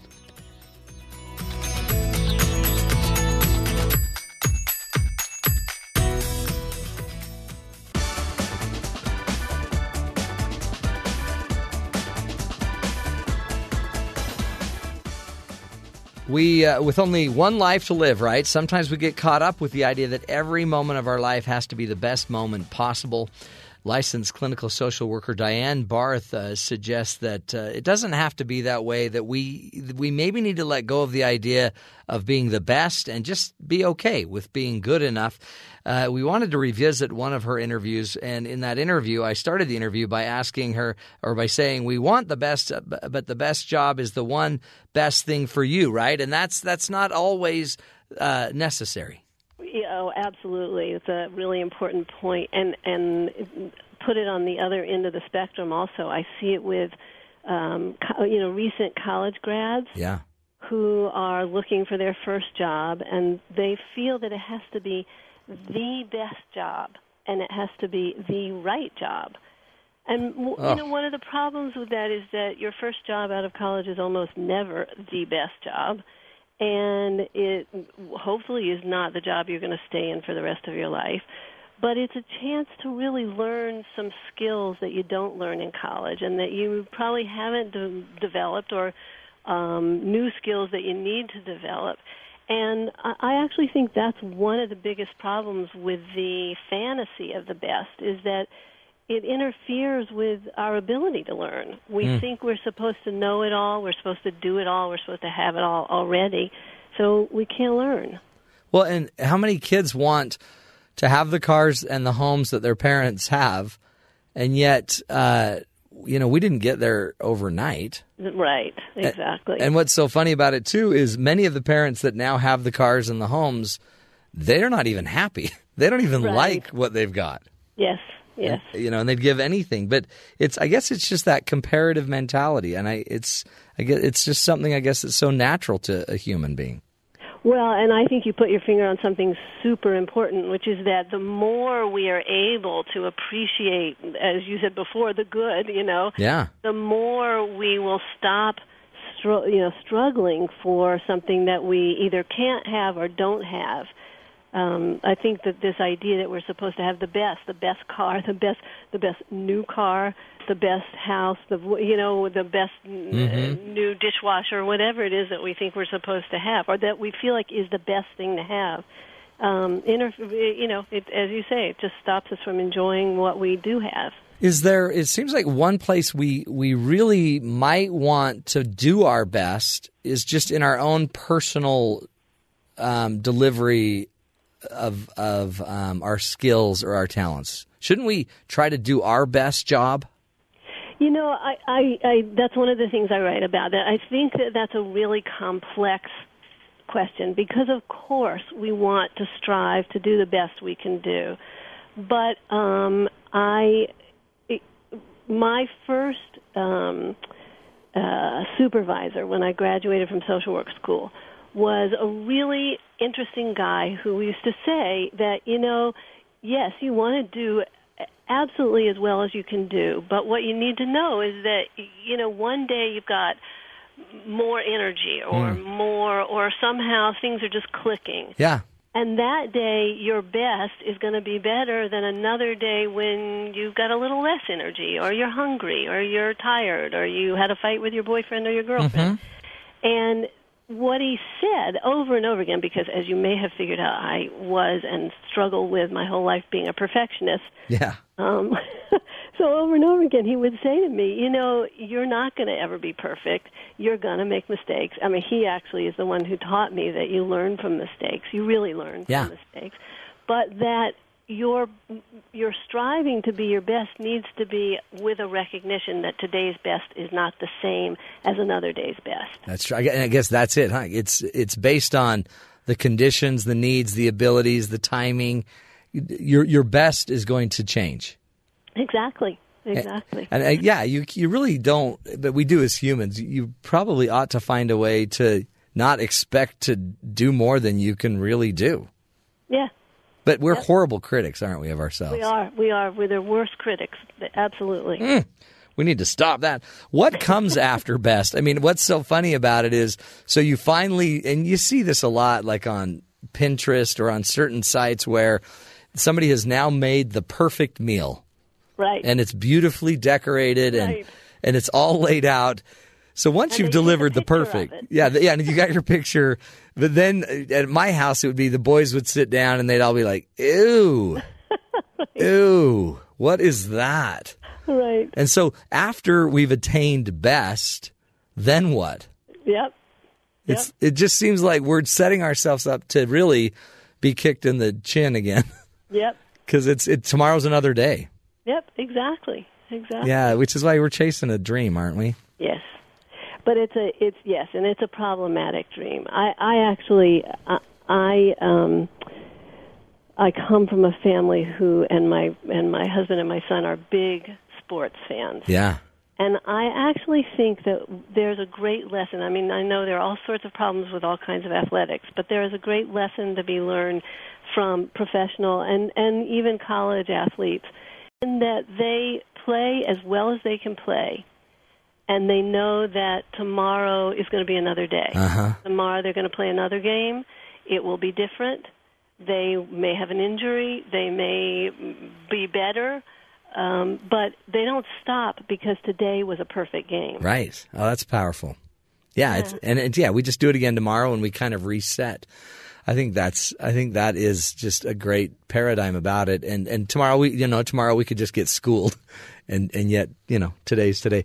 As we wrap up, um, Diane, what what would you say is the one thing we just need to keep in mind to make sure that we're that good is good and gr- it's good enough? I, I think maybe that's the that's it. I, I do think that the the idea you said it earlier, and I think this is really uh, probably the most important thing that a lot of times when we're striving for what we think of as the best, we're looking for something from other people. We're looking for some kind of approval, Hmm. some kind of validation, and that's fine. I think as human beings we all need that. But that's not about the best. It's about what we're looking for, what we need, and we will go ahead and need that again another Yeah. time. Yeah. Oh, so that's if we it. can enjoy what we've got, if we can get some validation for what we've got, great. That again was Diane Barth uh, talking about the five ways that good enough is better than best. She is a psychotherapist and psychoanalyst in private practice in New York City. And again, we're doing what we can to just keep uh, bringing you the information you need to make it through this crazy thing called life. You're good enough. You're doing a great job. And good enough is many times all we need to be. Uh, this is the Matt Townsend Show. Stick with us.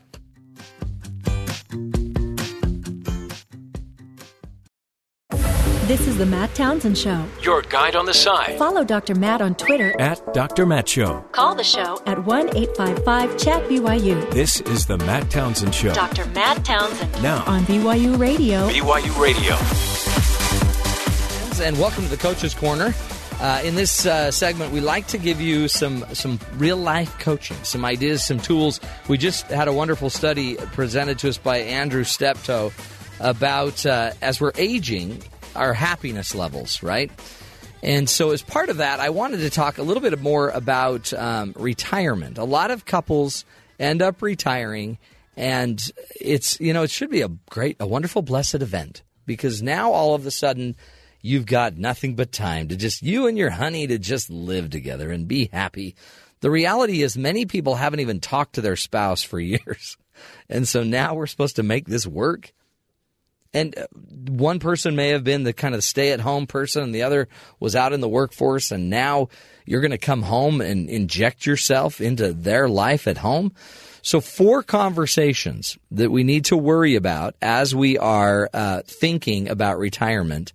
And so, if you're an empty nester, it's an interesting statistic about your your divorce rate at empty nesting stage. Apparently, the divorce rate goes up about 16% when you and your honey are left alone with no more kids in uh, in the uh, in the nest. Is that crazy? Sixteen percent increase simply because now we've got to work at it, as Andrew was saying earlier. The hard thing about a relationship is they demand work, and many of us haven't been doing the work. And so here's four conversations that if you're thinking of retiring, I would sit down and I would have each of these conversations. Don't think you're going to retire, then have the conversation. I'd first have the conversation. The first conversation is what I call the resources conversation. That is about how you are going to live on a fixed wage.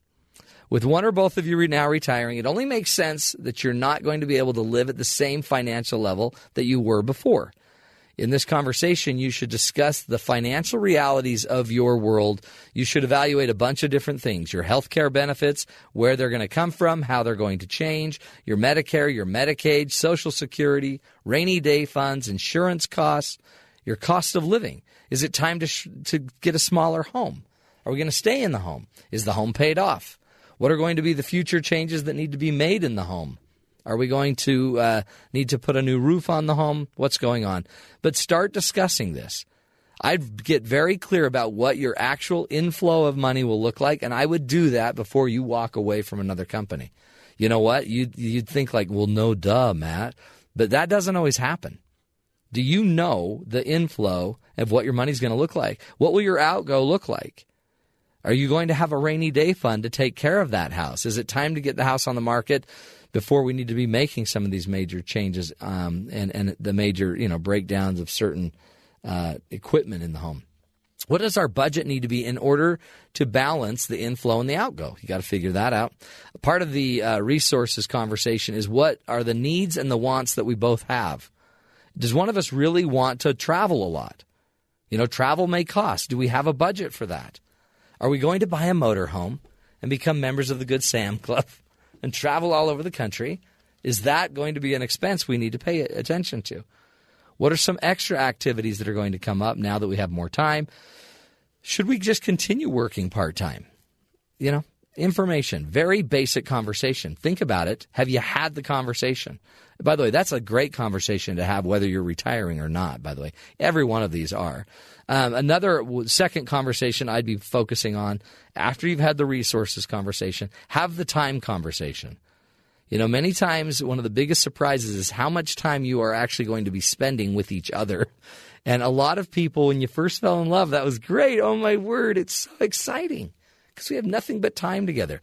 But you've kind of grown your own identity. You've grown your own hobbies. You've grown your own needs. You need to go figure out how much each other is going to need. How much space will your partner need every day? You got to figure out what your time is versus their time versus our time. I would not retire and assume that we're just going to be together. I, I promise you, I've seen many a couple once they're together, it it goes south because now we now what? Now you're going to look at what I'm doing and you're going to start judging how I spend my morning. You're going to watch those shows all morning. Get out of your chair. When are you going to go work on the yard? You've got nothing but time. So your schedules are going to matter. What time do we go to bed now? You know, what time do we wake up? How much time alone do you need every day? What does a tentative schedule look like? I'd break down your schedule. What are the times that you might call sacred every day, inviolable that you know your partner should not be messing with? There might be certain shows you love, there might be certain lunches you love to go have that your partner is not to mess with. So the time conversation. Another conversation I love is the distribution of work conversation. This, by the way, is one that you should have with your spouse today, regardless of whether you're retiring or not. We tend to not serve equally in the home. The research shows that while we are dating, women do a little bit more work than the men do. If they're if they're cohabitating, for example, women do a little bit more work than the men do in the home. The interesting, sad research is once they marry, men do significantly less home work in the home than the woman does. Married people do not distribute the work evenly, especially if one partner works outside of the home. So you need to have a conversation. Are we going to, how are we going to distribute the work every day? you got to have clarity on this one because a lack of clarity is going to cause nothing more than pain. So, how are we going to distribute the chores? We're going to discuss who's going to do what, who's inside the home, what are we going to do inside the home? Are we both going to work outside of the home? What happens with the automobiles, the family, the grandkids? You know, who's going to make dinner every night? Who cleans up the dinner? I would very specifically go through each part of this. And if we like doing it together, you know, you know, multiple hands make lighter work, right? So here's some questions you could ask. Who's responsible for what chores around the home? Who makes the dinner? Who cleans up? How many times should we eat out versus eating in? What is one activity that uh, you both have been doing for years that you want to quit? Talk about it. Who puts together the family parties? Whose responsibility should that be? Who sends out the birthday cards? Who pays the bills? Who does the grocery shopping? All different ideas about how we're going to distribute the work. So, so far, look at that. We've talked about how we're going to have our resources. Do we have enough? What will it look like? The time conversation, the distribution of work conversation, and last and certainly not least, probably the most important conversation you can have if you're about to retire. And Andrew Steptoe brought it up. It's the legacy conversation. The legacy conversation for me, critical. Okay, because this is going to now shore up that you're going to say, great. Let's say we each have 15 to 20 more years in us as we're retiring, what do we want our legacy to be as a couple, as an individual as well? What are your goals? What are your dreams? What is your new purpose? It's an exciting stage. Where do you want to invest this time? What do you want people to say? At your funeral, what do you want that legacy to be? This is where we can really tie it up. This is where our passion should come out, as Andrew Steptoe was talking about. Um, this is where we start discussing what do we want our children to say about us, our grandchildren, our great grandchildren. You've got the time now. Now we need to maybe strengthen some relationships. We need to start, you know, working on ourselves emotionally and spiritually and mentally, financially, physically. All of these are, are resources we can be using. But what motivates you? That's a great question at this stage. Share it. What do you want people to say about you at your funeral? Talk about it. What do you consider your most important responsibilities and relationships at this stage? Boy, what happens if one of your kids has a real blow up with their spouse or passes away, heaven forbid, and you get to raise the grandchildren? Is that your legacy? I'd throw these crazy questions in there because if you talk to people long enough, that's what all these couples are going through. Grandparents are picking up more today than they ever have. What is the purpose of your life? If I put a microphone in front of you and just said, hey, what is the purpose of your life? What would you say? What would your spouse say? Do you think you'd be on the same page? Because if we don't know the answer to that question, what are we doing? How do I know how to manage every one of my days if I don't know what the purpose of my life is? What is the lesson, one or two, each maybe one of each of you, that you want to teach to the rest of the world? What do your grandkids need to know that only you could teach as a grandparent? And what lessons do you still need to learn? Basic questions about your legacy. By the way, these are just conversations, right? But my belief is it's a conversation that changes the game. That's why we do this show, because we want to change the conversations. So as we work on our resources, as we work on our time conversations, our distribution of work in the in the marriage, and our legacy, every one of these conversations makes us stronger. And please listen to what your partner is saying. We've got to figure out what they want because one of the rules is uh, mutual benefit has to be there. We both have to be benefiting if we want a long term relationship, right? So if this is about you controlling the resources and not letting your partner have any access to money, you're going to have problems. Or if the time, if you keep encroaching on their time, or if you're not sharing the workload evenly, you're going to have issues. And we don't want issues because it's not going to make us happy. And according to our earlier research, we need to be happy in order to have longevity. Folks, that's the coach's corner. I highly challenge you, suggest that you get out there, have the conversation. And you know what? You don't need to wait for retirement. Legacy, distribution, time, resources. Four conversations, one relationship. That's the coach's corner. Thanks for joining us, my friends. We're going to take a break. You're listening to us on Sirius XM 143 BYU Radio.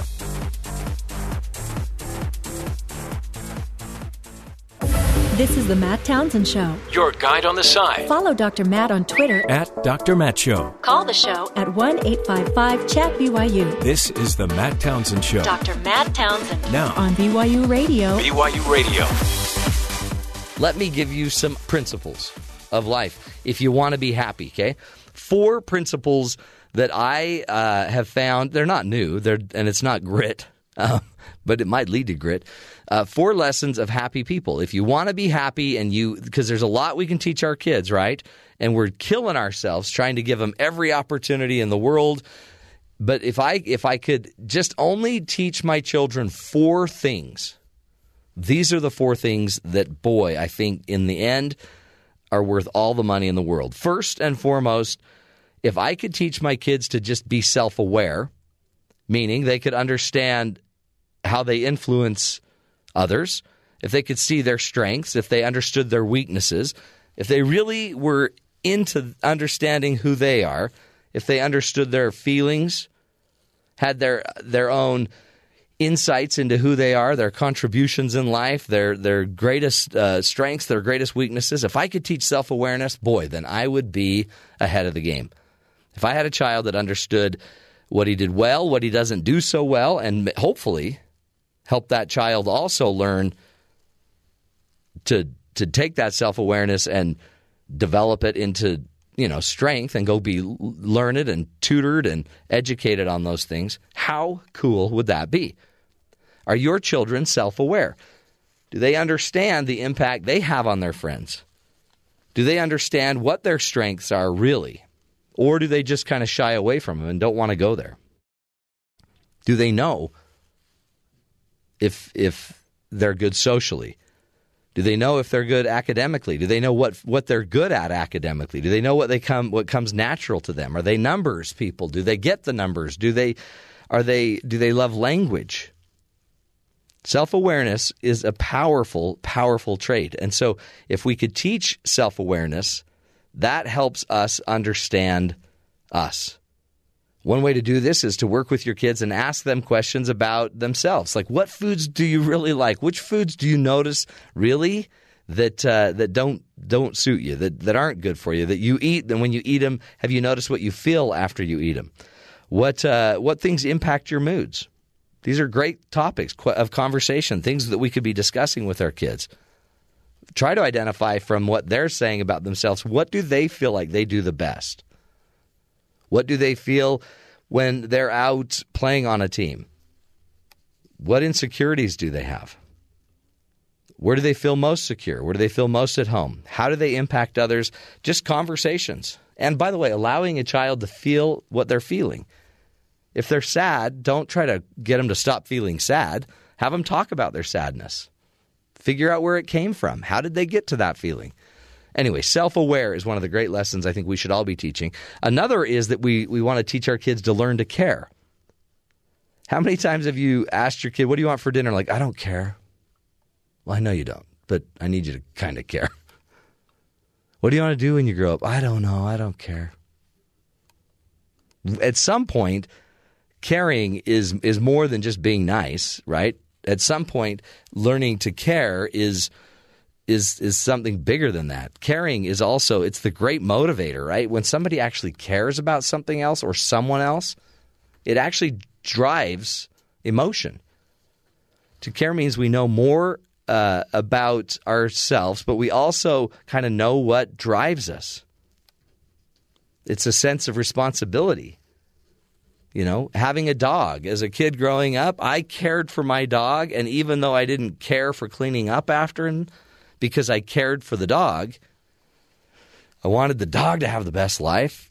I I created more motivation. I was more in uh, a connection with this dog because of that. So we've got to teach our kids to care about stuff, to care about their own gears, their own equipment, to care about their own thinking.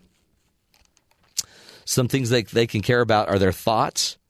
We care about thoughts. When we care about our thoughts, we have thoughts that we believe in. We espouse thoughts. We fight for our th- thinking. We can care about things, you know, our toys, our bikes, our stuff. And we try to preserve the things we care about. We can also care about people. And when I care about people, we end up taking care of people. We listen to people. We serve people. So if we could teach our kids to be self aware and to care, holy cow then we're on to something. We could also teach them to dare, right? To grow, to try to be stronger, to reach out, to risk. And then we could teach them to share, to serve others, to connect, to give of what they have to others. Self aware, care, share, dare basic skills, folks. You're listening to the best of the Matt Townsend Show. So I wanted to take a little bit of time um, and talk about um, thinking and our thoughts. I have a lot of people that I work with uh, in my practice that are their brains are going a million miles an hour, and they have too many thoughts coming in. And it, with all this technology and with constant interruptions and the media and you know text messaging, emails, they've got a lot of thoughts and so I wanted to help you out today and help you figure out how to, to manage your thinking, your thoughts. Did you know um, some research suggests we have anywhere from 20 to 70,000 thoughts a day? Right? Because, and by the way, remember, some of the thoughts are subconscious and some are conscious. Some you actually think, oh, I like flowers. I'm having that thought right now about flowers. But some thoughts you don't even think about. 90% of thought you don't even think about. How much and how much of this has to do with social media, TV watching, reading, yeah. reading. Interesting, right? And then you might put something into your head just because you saw it on social media, and your your brain at one level is still processing it, and then you might actually bring it into the the cognitive state where you now conscious state where you share it with another. So these thoughts get in our head, and I found that there's uh, there's four different kinds of thoughts that I bring up. I mean, I'm sure if I talk to a neuropsychiatrist, we'd find seven, but I'm not a neuropsychiatrist. But I, I have some some ideas for how you can get the thoughts out of you. One of the keys, by the way, to thinking is thoughts are they stay in your head because of energy right? It takes energy to keep a thought, to dwell on a thought, to process a thought, to access a thought. So if you're having 70,000 thoughts a day, you are probably exhausted. So here's some ways to get these thoughts out of your head and to do it effectively. So some of the thoughts we have in life are just to organize us, right? Uh, the thought about scheduling your appointment. They're the thoughts that we have in our life to keep us healthy, to make sure we don't get killed. Uh, appointments we need to go to, places we need to go. And I know a lot of people that don't, they just think they're going to wing that. So, uh, what I have found is if you want to be able to create some peace of mind, you could immediately take all of those thoughts that are important, like don't forget to pick up your kids don't forget to unplug the iron. All of these things that are really critical, you can now use your technology to help you schedule because you can now just press a button and say, Siri, set a reminder for me to unplug the iron at 8:50 when I'm leaving. One of my wife's biggest pet peeves is the dozens of alarms that I set on my phone to remind me to do everything. No, but see, see that's her pet peeve. But you know what? Don't do any of that, and then see what her pet peeve is.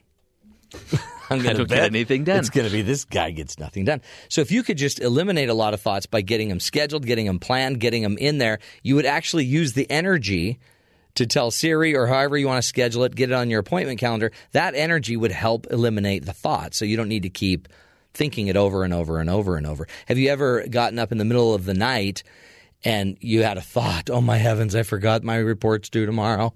And then all of a sudden you had to work on it. That's your subconscious waking it up. So those thoughts are still alive in us. Another thought are the thoughts that connect us. How many times have you been sitting there, uh, you heard something at work, you heard a story that you really like, and it reminded you of somebody, and you thought, hey, I really ought to connect to this person.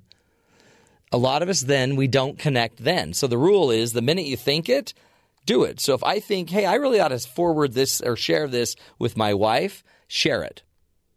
Because if I would take that immediate thought of my wife and immediately create an act to share that thought, then that thought will actually go away from me. But have you ever had a situation where you thought, I really ought to call so and so? Maybe you were prompted to do it and you never called so and so. So you thought about it the next morning, then you thought about it the next afternoon, and the next morning, and the next afternoon. And that occupies energy and time, and you still haven't done it. But if you're having 70,000 thoughts a day, and that, I mean, that you would assume that that means that so many of these thoughts are jumping at you all at one time. Yeah. How do you prioritize and say, let's take care of this thought instead of this thought so that it'll go away? Well, I might do it this when you had the thought, right? Like if all of a sudden I'm, I'm meeting with somebody and they say, hey, so can you meet Friday? I wouldn't say, let me go check on that. I would say, let me check, and I'd check right now. Because I'm doing it now. So I don't, otherwise, I just delay it and I create 15 more thoughts of it. Do it now. If I have a prompting that I really ought to call so and so, I would either schedule a call to so and so, or I might not call him. I might text him.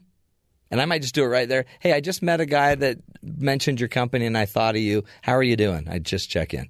Now, that will create issues. I get that. But you're already going to have the issue if you thought or felt prompted to do something and you didn't do it. There is a reason we keep thinking to connect to people because it helps us stay alive and healthier. There are some other thoughts that block us, right? Those thoughts where we feel inferior, inadequate, we feel imperfect, we feel like a failure, some of those negative, ugly thoughts that we can't get out of our heads, or, you know, the thought, I should apologize to so and so. One of the things that um, I might suggest you do is if it's an apology thought, just do the apology as fast as you can. Just get it done, band-aid off, rip it out. But if it's a if it's a typical thought that you're a failing parent, you're just not good enough, then um, I do this thing called data dumping where I suggest to my clients they take all of the energy of whatever they're hurting, maybe it was a spouse that hurt their feelings or did something, and write down what you were feeling. Write one line. Oh, he makes me so mad. I'm so sick of the guy. Then write a second line, but don't write it on a new line on the paper. Write it right on the top of the old line. So you now have written two lines on top, one line on top of the first line, and then write a third line about how that person makes you feel, and write it on top of the first two lines you've written. So I've really only I've written on top of the same line three times. And by doing that over and over and over and over until you get all the energy of the thought or the pain out of your head, you feel better. The pain goes away. And what's cool is it didn't take a form that you can read.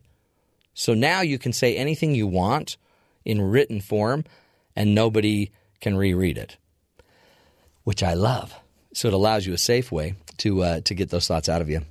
Last but not least, there are some thoughts that inspire you anything you think you're going to that has inspired you, I would blog it, journal it, write it down. I'd get a journal, I'd make a family history, I'd record it, I'd talk it out, but I'd document it.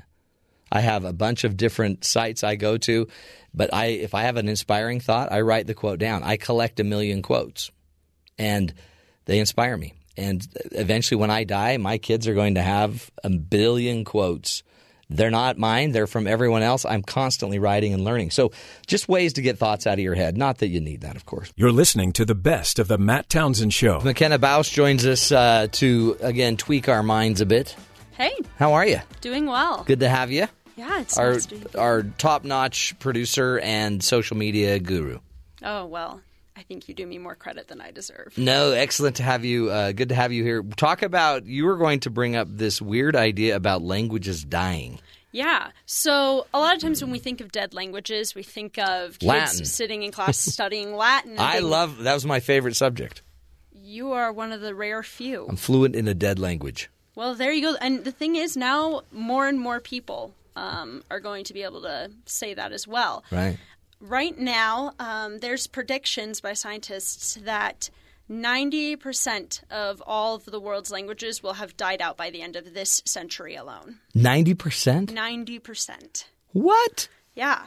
We're looking crazy. at mass extinction when it comes to language right Why? now. Just because we're all moving toward a unified one or two or five languages? Yeah, so right now there's approximately 7,000 languages that we're aware of on Earth. And about the top 100 are the only ones that are really widely spoken. And even within that, you have more and more that are becoming less and less used, Mm. that are dying off as we sort of center around what are called these metropolitan languages, the big names, Yeah. you know, that we all are familiar with. Like English, English, maybe Spanish. Spanish, Mandarin Chinese. Although kids aren't even speaking English anymore, they're just sending emojis over their phones. Yeah, em- well, emojish is another language. Oh, definitely. So that is sad because you lose your language, Mm-hmm. you lose your culture. Yeah. And so that's one of the big concerns that they have is that these languages are dying out faster than we can record them. Oh no. And so you're losing the record of cultures entirely. You're losing all of the knowledge that those cultures had, a lot of it in terms of the plants and animals and their environment of where it's from. And so you lose medical information that we could use that has to be rediscovered. You're losing, um, I mean, just people's ability to communicate one with each other, to Oh, understand how these people thought. And the thing is, is you have a lot of people now who are on Earth, and they are the only ones who can speak their mother language now, and so they can't even talk to anybody Yeah. in the language that they grew up with. And I mean, I guess you could archive your language, but then it would still only be known by one professor at some Yeah, it's- university. It's still the thing is though is that's just such an undertaking that a lot of these people they're out in more remote areas and they're harder to reach. Well, and is I guess is that just because the markets demand that you speak one of these top ten languages? Um, that's you know part of it. One of the most interesting reasons that these are dying out is actually because of climate change. Really? Yeah, um, a lot of these you know languages that are dying out are in these uh, uh, ecologically threatened areas, and as seawater levels rise. They ha- these people have to move inland. They integrate more with other communities, and all of a sudden their language starts dying out. And so you have the environment changing changing our languages and the culture yeah and taking away the sad thing is taking away concepts that we don't even have. I, I speak Spanish, and there's certain ways to talk about love and boyfriend and girlfriend that are so different in Spanish than they are in English. There's we have a word like love, mm-hmm. but you can love a burrito and you can love your wife. It's not the and we don't thing. differentiate. you know, isn't it sad? We don't even know what we're losing. Yeah, and that's you know one of the things is it's going to be gone before we realize that, unless we really start fighting to save these languages in any way that we can.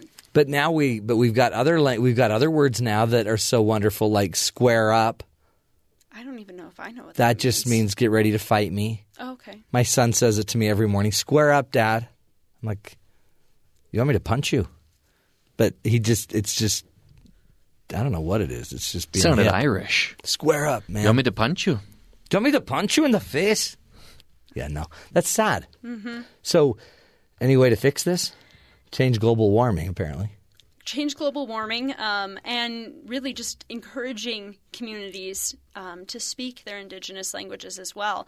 A lot of the effects that we're seeing now are also caused by, you know, decades and centuries before this of oppression of um, indigenous people, trying to force assimilation of different cultures. Uh, that's a big problem that is being faced with the um, First Nations people in Canada. Uh, for years, Right. they had forced education things that they were these kids weren't allowed to speak their indigenous languages, and now nobody can. Yeah, and we yeah, and our intolerance to everybody has to speak English, but now we have refugees coming, immigrants coming in, and it might we might lose a lot if we don't allow them to at least maintain their languages. Yeah, we definitely we just need to do everything we can to celebrate linguistic diversity. Man, McKenna, great insight. Thanks for uh, that. I mean, really, folks, did you even think of that? It's powerful. What we lose when we, I mean, 7,000 languages, we could lose 90% of them. Crazy. We'll take a break, folks. This is the Matt Townsend Show, helping you see the good in the world. We'll be back.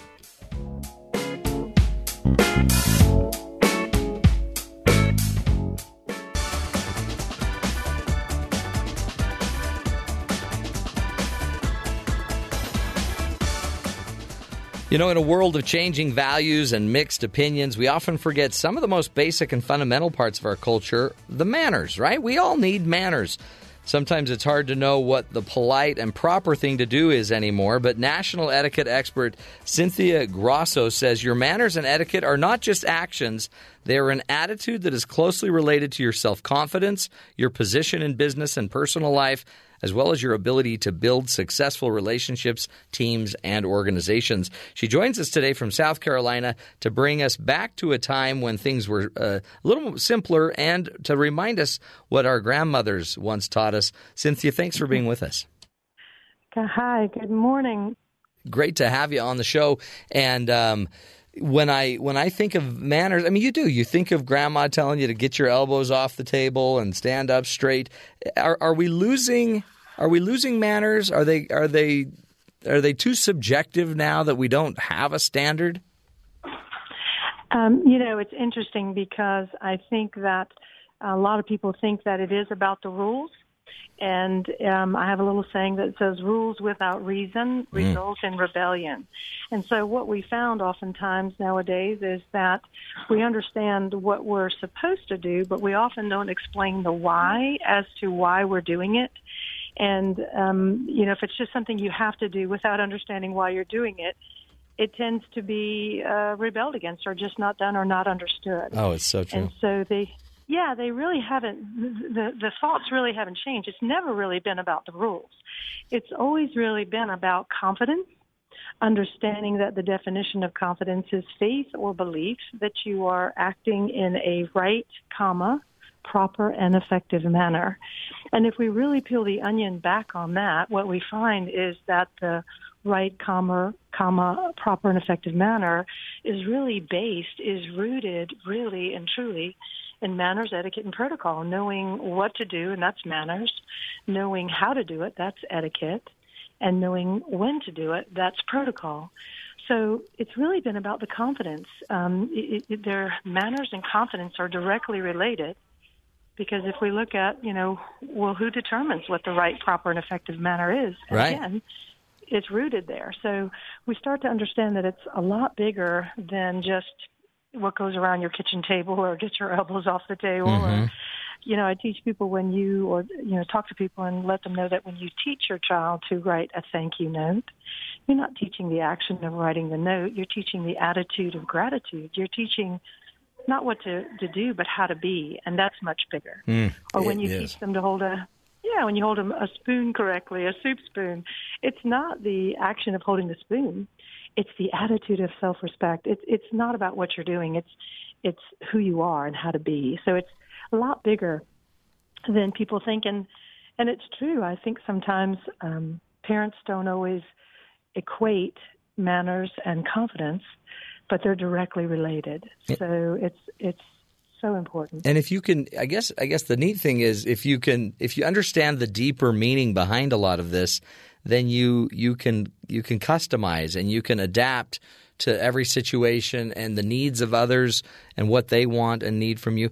Give us, um, you wrote, uh, or th- there's an article about etiquette rules. What are some of the, not even rules, but what are some of the etiquette things, uh, um, etiquette? Uh, or I guess it could be any of those manners, protocols. What are some of the things we need to pay attention to today that um, that are important? Right. Um, and pretty much we talk about, um, you know, social etiquette for more for like children. And then, of course, there's business etiquette as well for corporate use. And it's really not about an age. You know, you get to a certain age where it's not necessary anymore. Yeah. Or so when we talk about it, it's all encompassing. And it really, um, it doesn't have any uh, uh, uh, bounds. In other words, it doesn't really matter what your profession is. Uh, we are all in the people business, and so there's so much social science or um, psycholinguistic and you know how uh, people relate to things that you say and, and how the manner that you say them. And so it's just it's so much bigger than like I say, do it because you have to, or do it because it's our company policy, or do it because that's the way we do it around here. There's so much of the social science that's also very interesting with it. So when you when you ask that question, it's it's all encompassing because we start as children and of course we you know grow up and these same attitudes quite frankly not really the behaviors but the attitudes stay with us so if we're taught the attitude of gratitude, you know, that extends over to help us. These are life skills, right? That extend, you know, in every area of our life, no matter what our age and no matter where we work. So, um, you know, there's there's lots of them, and it's it's the you know you can't have civilization Right. without civility. That's the isn't that the rub right there? Be, but- and, and like even just the attitude of gratitude you bring up because I can I can show gratitude by saying thank you. I can show gratitude by holding a door for you. I can show gratitude by um, sending you a thank you letter. Right. And just the smallest of things, you know, that people, you know, I try to teach the the children in school. Of course, my business is mainly corporate. I live in the corporate world, but I do speak at schools. I have a children's book, so I do author readings, um, or I speak at elementary schools, high schools. Of course, I speak at colleges. But again, I live mainly in the corporate world. I speak all over the the country. Um, but I, you know, it's like when I when I talk to children about, you know, understanding that holding the door for someone is really not an action; it's an attitude. And when we watch the person who has just let the door slam in the person's face behind them, and we watch them walk through the room, they live their whole life like that. Mm-hmm. You know, they have a marriage like that. They have a, a business like that. And so we understand that really and truly, it's not the action, it's it's the attitude. And so it's really, and that's really what you're shaping if you're talking about family values. That's really what you're shaping when you're talking with children. And, uh, you know, so it's just, it's so important. But, you know, oftentimes I, I do do a summer program. And like right now, I have a teen program, Teen Confidential, running right now. And, you know, people see me and they know me. They say, I'm sending my kid to you this summer, you know, like it's a punishment. Yeah, we're gonna fix him.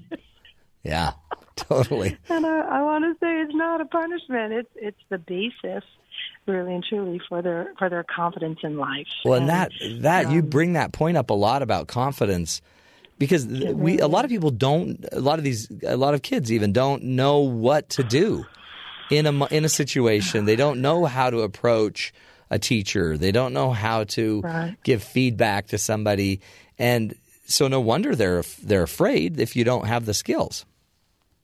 Yeah, absolutely. If you don't have the skills, and you know, we we love technology and and um, we love our phones, and but sometimes I say, you know, an effort to connect us. Sometimes I feel technology has disconnected us, and you know, it's it's funny because my millennials that I speak with will say, "Oh, well, we're connecting with people all over the world," and you know, and I say, you know, I love that, and and it's great, and but while you're sitting there connecting with people all over the world, there's somebody sitting right next to you, yeah, that you're not connecting with, that you're not speaking with.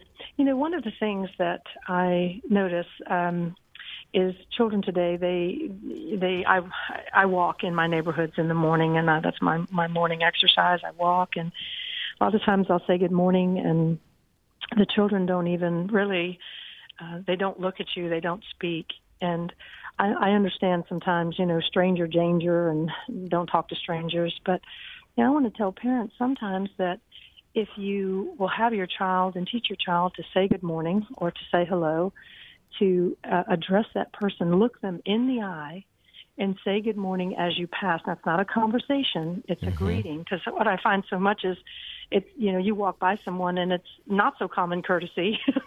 we used to call it common courtesy. Today, it's not so common courtesy for someone to say good morning or to say hello.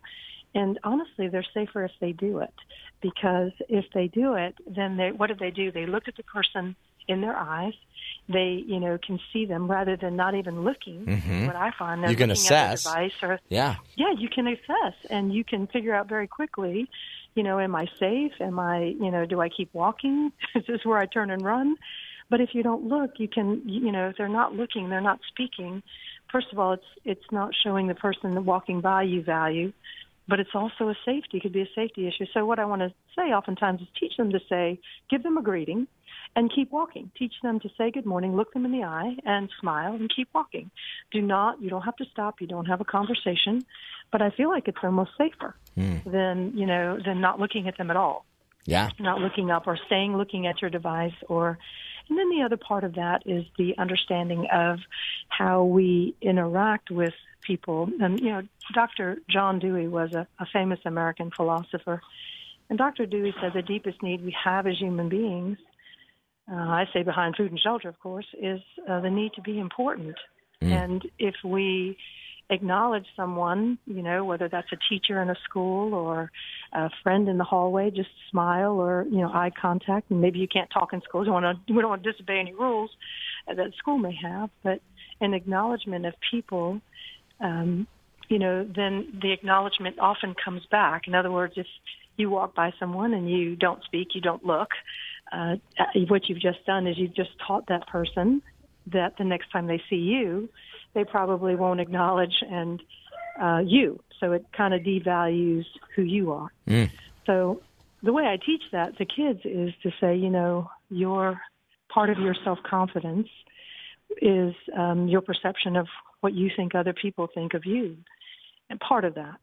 And um, and you know, not all of the definition of self confidence, of course, but so if that's the case, then you the more good you get back, um, the better it helps you to feel about yourself. The more bad you get back, you know, then you know, based on your interaction with people. Yeah. So try it, to get more good to have that little bit of um, confidence.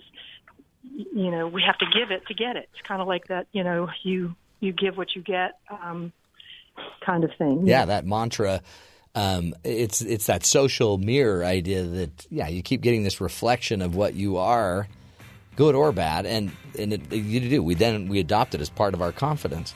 We're speaking with Cynthia Grosso, and she's walking us through um, just etiquette and a wonderful uh, website, Charleston School of Protocol.com, as she teaches us everything from table manners to really getting confident in who you are and how you respond to other human beings. information matters, folks, and it matters for our self esteem and our, our sense of confidence. We'll take a break, be back, give you more ideas. This is the Matt Townsend Show. Stick with us.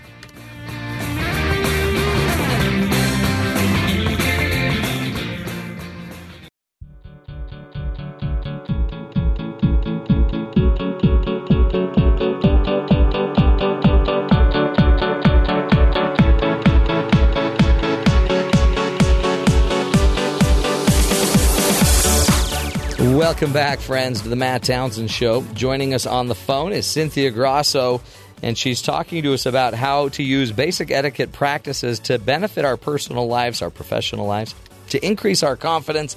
Cynthia Grosso, thank you so much for being with us today. Yeah, thank you. Thanks for having me. I know it's a sacrifice, and wh- when I when I think of um, like my my sisters, I don't know why my grandma did this, but my sisters felt my my grandma would wanted my sisters to learn. Um, they went to they went to a charm school. and etiquette school. And this was in Utah. I mean, I can imagine that in the South was a big deal and, and actually very beneficial to my sister. Um, but we but we all laugh about it because like it ended up really only being one sister that went. And uh, we, we think we, we don't know if it was because she was a favorite or she was just really in need. and so talk about talk about but i it, it, does give confidence. I mean i remember her walking around the house. That was in a different era but you know with balancing books on her head learning to sit up straight. I went to a private school where we had to address the teacher and they taught us how to address the teacher when when we had to make a correction you know, um, am I correct in thinking that it should be two, not a four? And we would stand up when they would walk in the room. I mean, it's it it it, it seems like these crazy little rules back in the day, but a lot of it too. I mean, it it does. I mean, your body posture changes your belief in yourself. A lot of this it stuff it does. gives you something at least to fall back on instead of just worry. Right. Well, absolutely. Because again, if you know the the right thing to do, then you can be confident in that. You know, it it doesn't mean that you know somebody else will know, but it doesn't mean that everything will go your way. It just means that you, whatever happens, that you have the confidence that you handled it correctly or that you interacted correctly, and um, and there's a confidence in that and uh, and so yeah and, and earlier too i was saying that you know uh, and i want to make sure i say that you know sometimes you can give good i was trying to say that if you more good you can get back and the way we get more good is to give it mm. doesn't always necessarily mean that if you're nice somebody will be nice back right. to you um, i wish that was true yeah. but it's not always true but i try to tell them that if you're not you know if you give an attitude then chances are that um, the you'll get an attitude back, you know, and and if, more chances than than not, and and in that attitude, what you've just taught them is it's okay for them to speak to you that way, or in that moment when you give it and you get it back, you've just taught somebody else. Because people say, "Oh, you teaching people how to interact with other people or how to treat other people," and I always want to say, "No, no, no. What I'm really teaching is how to treat yourself." Because every day you teach people how to treat you. Mm. And so it's not a 100% guarantee, of course not. Yeah. But you have a lot better chance. yeah, it increases the odds, nice. doesn't it?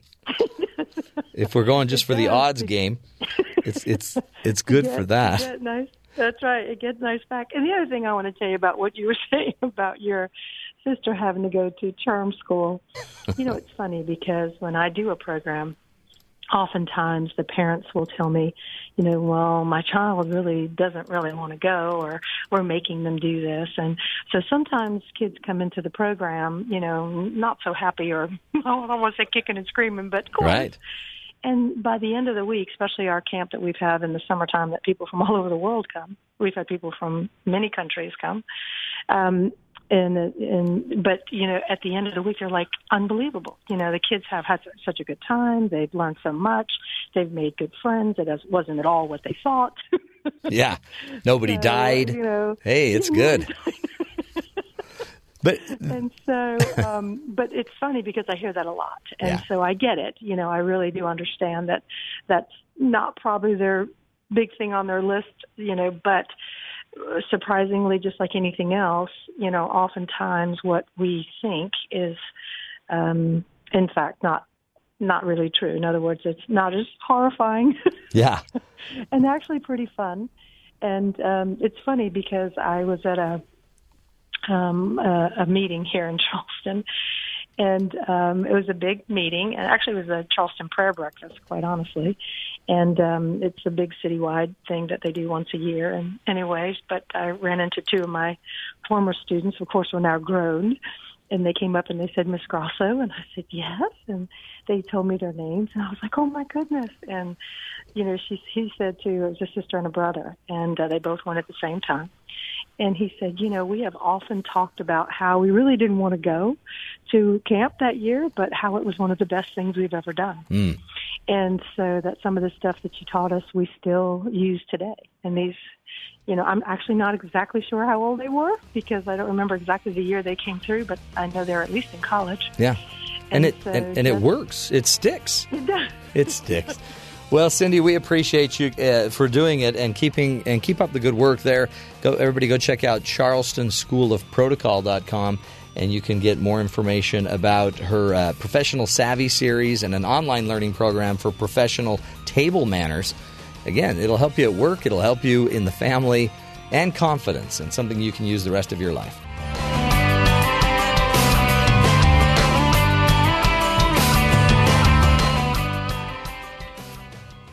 What's the matter with you, boy? You too stupid to do what your coach tells you? Because life doesn't come with a handbook, you need a coach. Here's Dr. Matt and his coaching corner. Play ball! Play ball, friends. Hey, welcome back. Four uh, life lessons here from Coach Matt on how to have more happiness in your life. Um, and uh, many were mentioned there by Andrea Corso. You got to be self aware. One of the keys to happy people is they know where they fit in life, in the world. They they have enough self awareness, and there's power in being a self aware person. There's power in knowing what your strengths are, even knowing what your weaknesses are, not dwelling on your weaknesses, right? But but knowing what they are, so that you know how to gear your life forward. People that are self aware tend to be more other aware as well. Uh, if I can understand who I am, I understand my strengths, my weaknesses, my idiosyncrasies, then I too can understand others. And so self awareness simply just means you get you. How powerful would that be? I mean, you would think that being too self aware might keep you from reaching out and doing things that are a little harder for you. But um, it also might make it so that you're you're a little more forgiving. You understand uh, how to grow and how to be connected to you as a, as a person, as a being. Many of us, I, I believe, just are so trying to avoid any real connection to our own thinking, our own life, our own expectations, that we just maybe detach, we disconnect. And you're not going to get too far in life being profoundly disconnected from you. Make sense? In the end, you got to know you. And you should appreciate you. Ask yourself some questions. Like what do you know about your own, you know, your own mood, your own uh, strengths, your weaknesses? What do you know about the food you should eat? How many of us are so not self aware that we eat regular meals that actually make us sick or upset our bodies, and yet we just keep eating them? And we don't know why, but uh, it's just really good. If you're a self aware person, you'd actually maybe be a little more attuned to what makes you feel good, what makes you happy, what motivates you. How do you um, impact others? As Andrea was talking earlier, self aware people also have a, a, better, maybe, insight into what they want to accomplish, how they want to leave the world, and how they want to, to help give back to the world. One of the cool things I guess we could all be doing with our children would be teaching them about their feelings and, and teaching them to be more self aware. So, you want to be happier? Learn to be more self aware. Another is to learn to care. You know, care is defined as having feelings like concern, responsibility, love for someone, thought of others. Really, care means that uh, you feel a sense of responsibility or emotion for another person.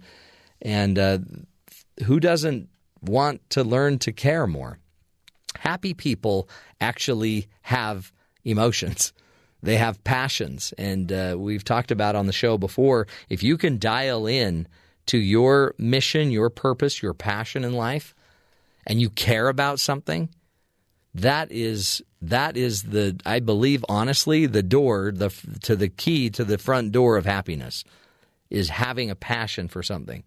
If you would, do you have a hobby or um, a, a love of something that you would do just because it's it's just fun to do?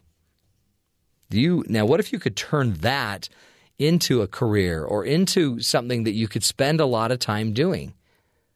I mean, I know I know people that make they love doing woodwork and wood carving, and they they they love it. It's just what they do. They come home from work and they get right into the shop and start working wood and carving it. And um, it was powerful. It was a fun thing, but he realized he was just escaping from the world until he realized that he could actually carve things that he could give to people. So then he started carving and doing his woodwork for others. And the minute he shared it with others, it became something that in, that actually induced or created in him even more passion. We can care about a lot of things, by the way. We can care about thoughts. We can care about things. We can care about people. We can care about, uh, you know, a lot of powerful things. And once you know what you can, what you care about most, then you can start to offer that. One of the things we might want to share with our kids is help them understand how to share, how to care and give to others. Let them learn to to do things where passion and emotions are there. Actually, if they would rather play one sport over another, what if you just went with their emotion? Let them go where their emotions take them. Oh well, yeah, but then they'll just they'll just lollygag around. Maybe, or maybe they'll actually find a passion for something. How about another uh, key to happy people is learning to dare. So we've got to be aware, we've got to learn to care, and we've got to learn to dare. Sometimes we are so afraid, aren't we? We don't want the risk. We don't want the feedback. We don't want ah, we don't want the growth. We don't want the risk. We need to be teaching our kids to risk a little bit more, to dare a little bit more. Many, many clients that I see uh, tend to be millennials, 20 somethings, who just are failing to thrive. They have no passion, they have nothing they seem to care about. They don't some of them don't have self-awareness and some of them don't seem to dare to try anything new. They just stay in their little incubator and as parents, we don't need to make their life miserable, but we do need to push daring. Let kids leave home. Don't be as uh, afraid for your kids. The minute you start reflecting how dangerous this world is, guess what? They start to pick up. Boy, I better not get out there. Help your kids learn to dare. Make your kids go ask for their own help. Make them confront the teacher that's that they have to go retake a test with. Don't you, you know, set it up for them. How powerful is that when they have to learn to dare and to risk and to extend? What if we could create more opportunities for each of us to fail? I mean, it's funny. This uh, whole radio gig is kind of a midlife crisis for me. It's it's something I started I mean, I, I, had training in it younger, but I've been doing it the last 10 years of my life. So, really, since 37 on. It's a whole new growth s- cycle for me. And it's easier, honestly, to just go back to what I used to do. It'd be so much easier. But there's something about it when all of a sudden you dare to grow, you dare to learn, opens up new channels, opens up new life. So, do you? Are you happy? Because if not, probably you need to be more self aware. You need to find someone to care for and you need to dare. And last but not least, you probably need to share. Share means we divide, we distribute. Share means that we, we partake of, we experience, we occupy, we enjoy things with others, we have in common things with others. We share. Are you very good at sharing your thoughts? Oh, yes, I love to just share my thoughts. Are you very good at listening and letting others share theirs? Every human being wants to learn and grow. And uh, what if we could help by just sharing what we learned today? One of the great things I love about the show is I learn something every day that I go and share. I cannot tell you how many times I'm with people and I'm saying, well, man, a funny thing on the show, I was talking to so and so about this. Just little pieces every single day of information, of facts that I can share with people. And so can you. Sharing, do you create create opportunities in your world in your life to share more? Well, I don't I don't want to be annoying. Well, you're not annoying. If you're a parent, your job is to share. Your job is to teach. What if when our kids come home from school, we ask them to share? We get it stuck in their minds and their heads that every day you're going to teach us something. What did you learn at school today? Just give us what you learned. They'll always say, "I'm nothing. I don't know. I don't know, Dad." And I always just smile and say, "Well, sure you do. You were at school, and so we're not going to stop until you start to share." It's an interesting life, isn't it? And if happiness comes from those intersections, the intersections where we share, the intersections where we care about things, the intersections where we dare to risk and stick our heads out a bit, and the intersection where we are self aware, there's some powerful life uh, growth that happens. And the biggest thing about growth is it tends to foster happiness. One of the crazy truths they're learning in positive psychology is this idea that there is a little bit of stress that's necessary. You need to have some stress in your life in order to create a sense of well being. Humans inherently are going to uh, push for more and more um, happiness, more and more opportunity, more and more taking advantage of life. And that little bit of stress uh, of the risk, of the dare, of the share, of the care ends up taking us to a different level in our lives. If we always are trying to have um, and, and avoid such stressor that we never share, we never learn, we never grow, we never develop, then we actually also will never feel happiness. Happiness must coexist with its opposite, which might be stress, which might be a little unsettled feeling, uh, fear. So don't run away from it. It's just life. It's life. Right? Nobody died from learning and growing and developing. And know, too, there's a lot of people behind you.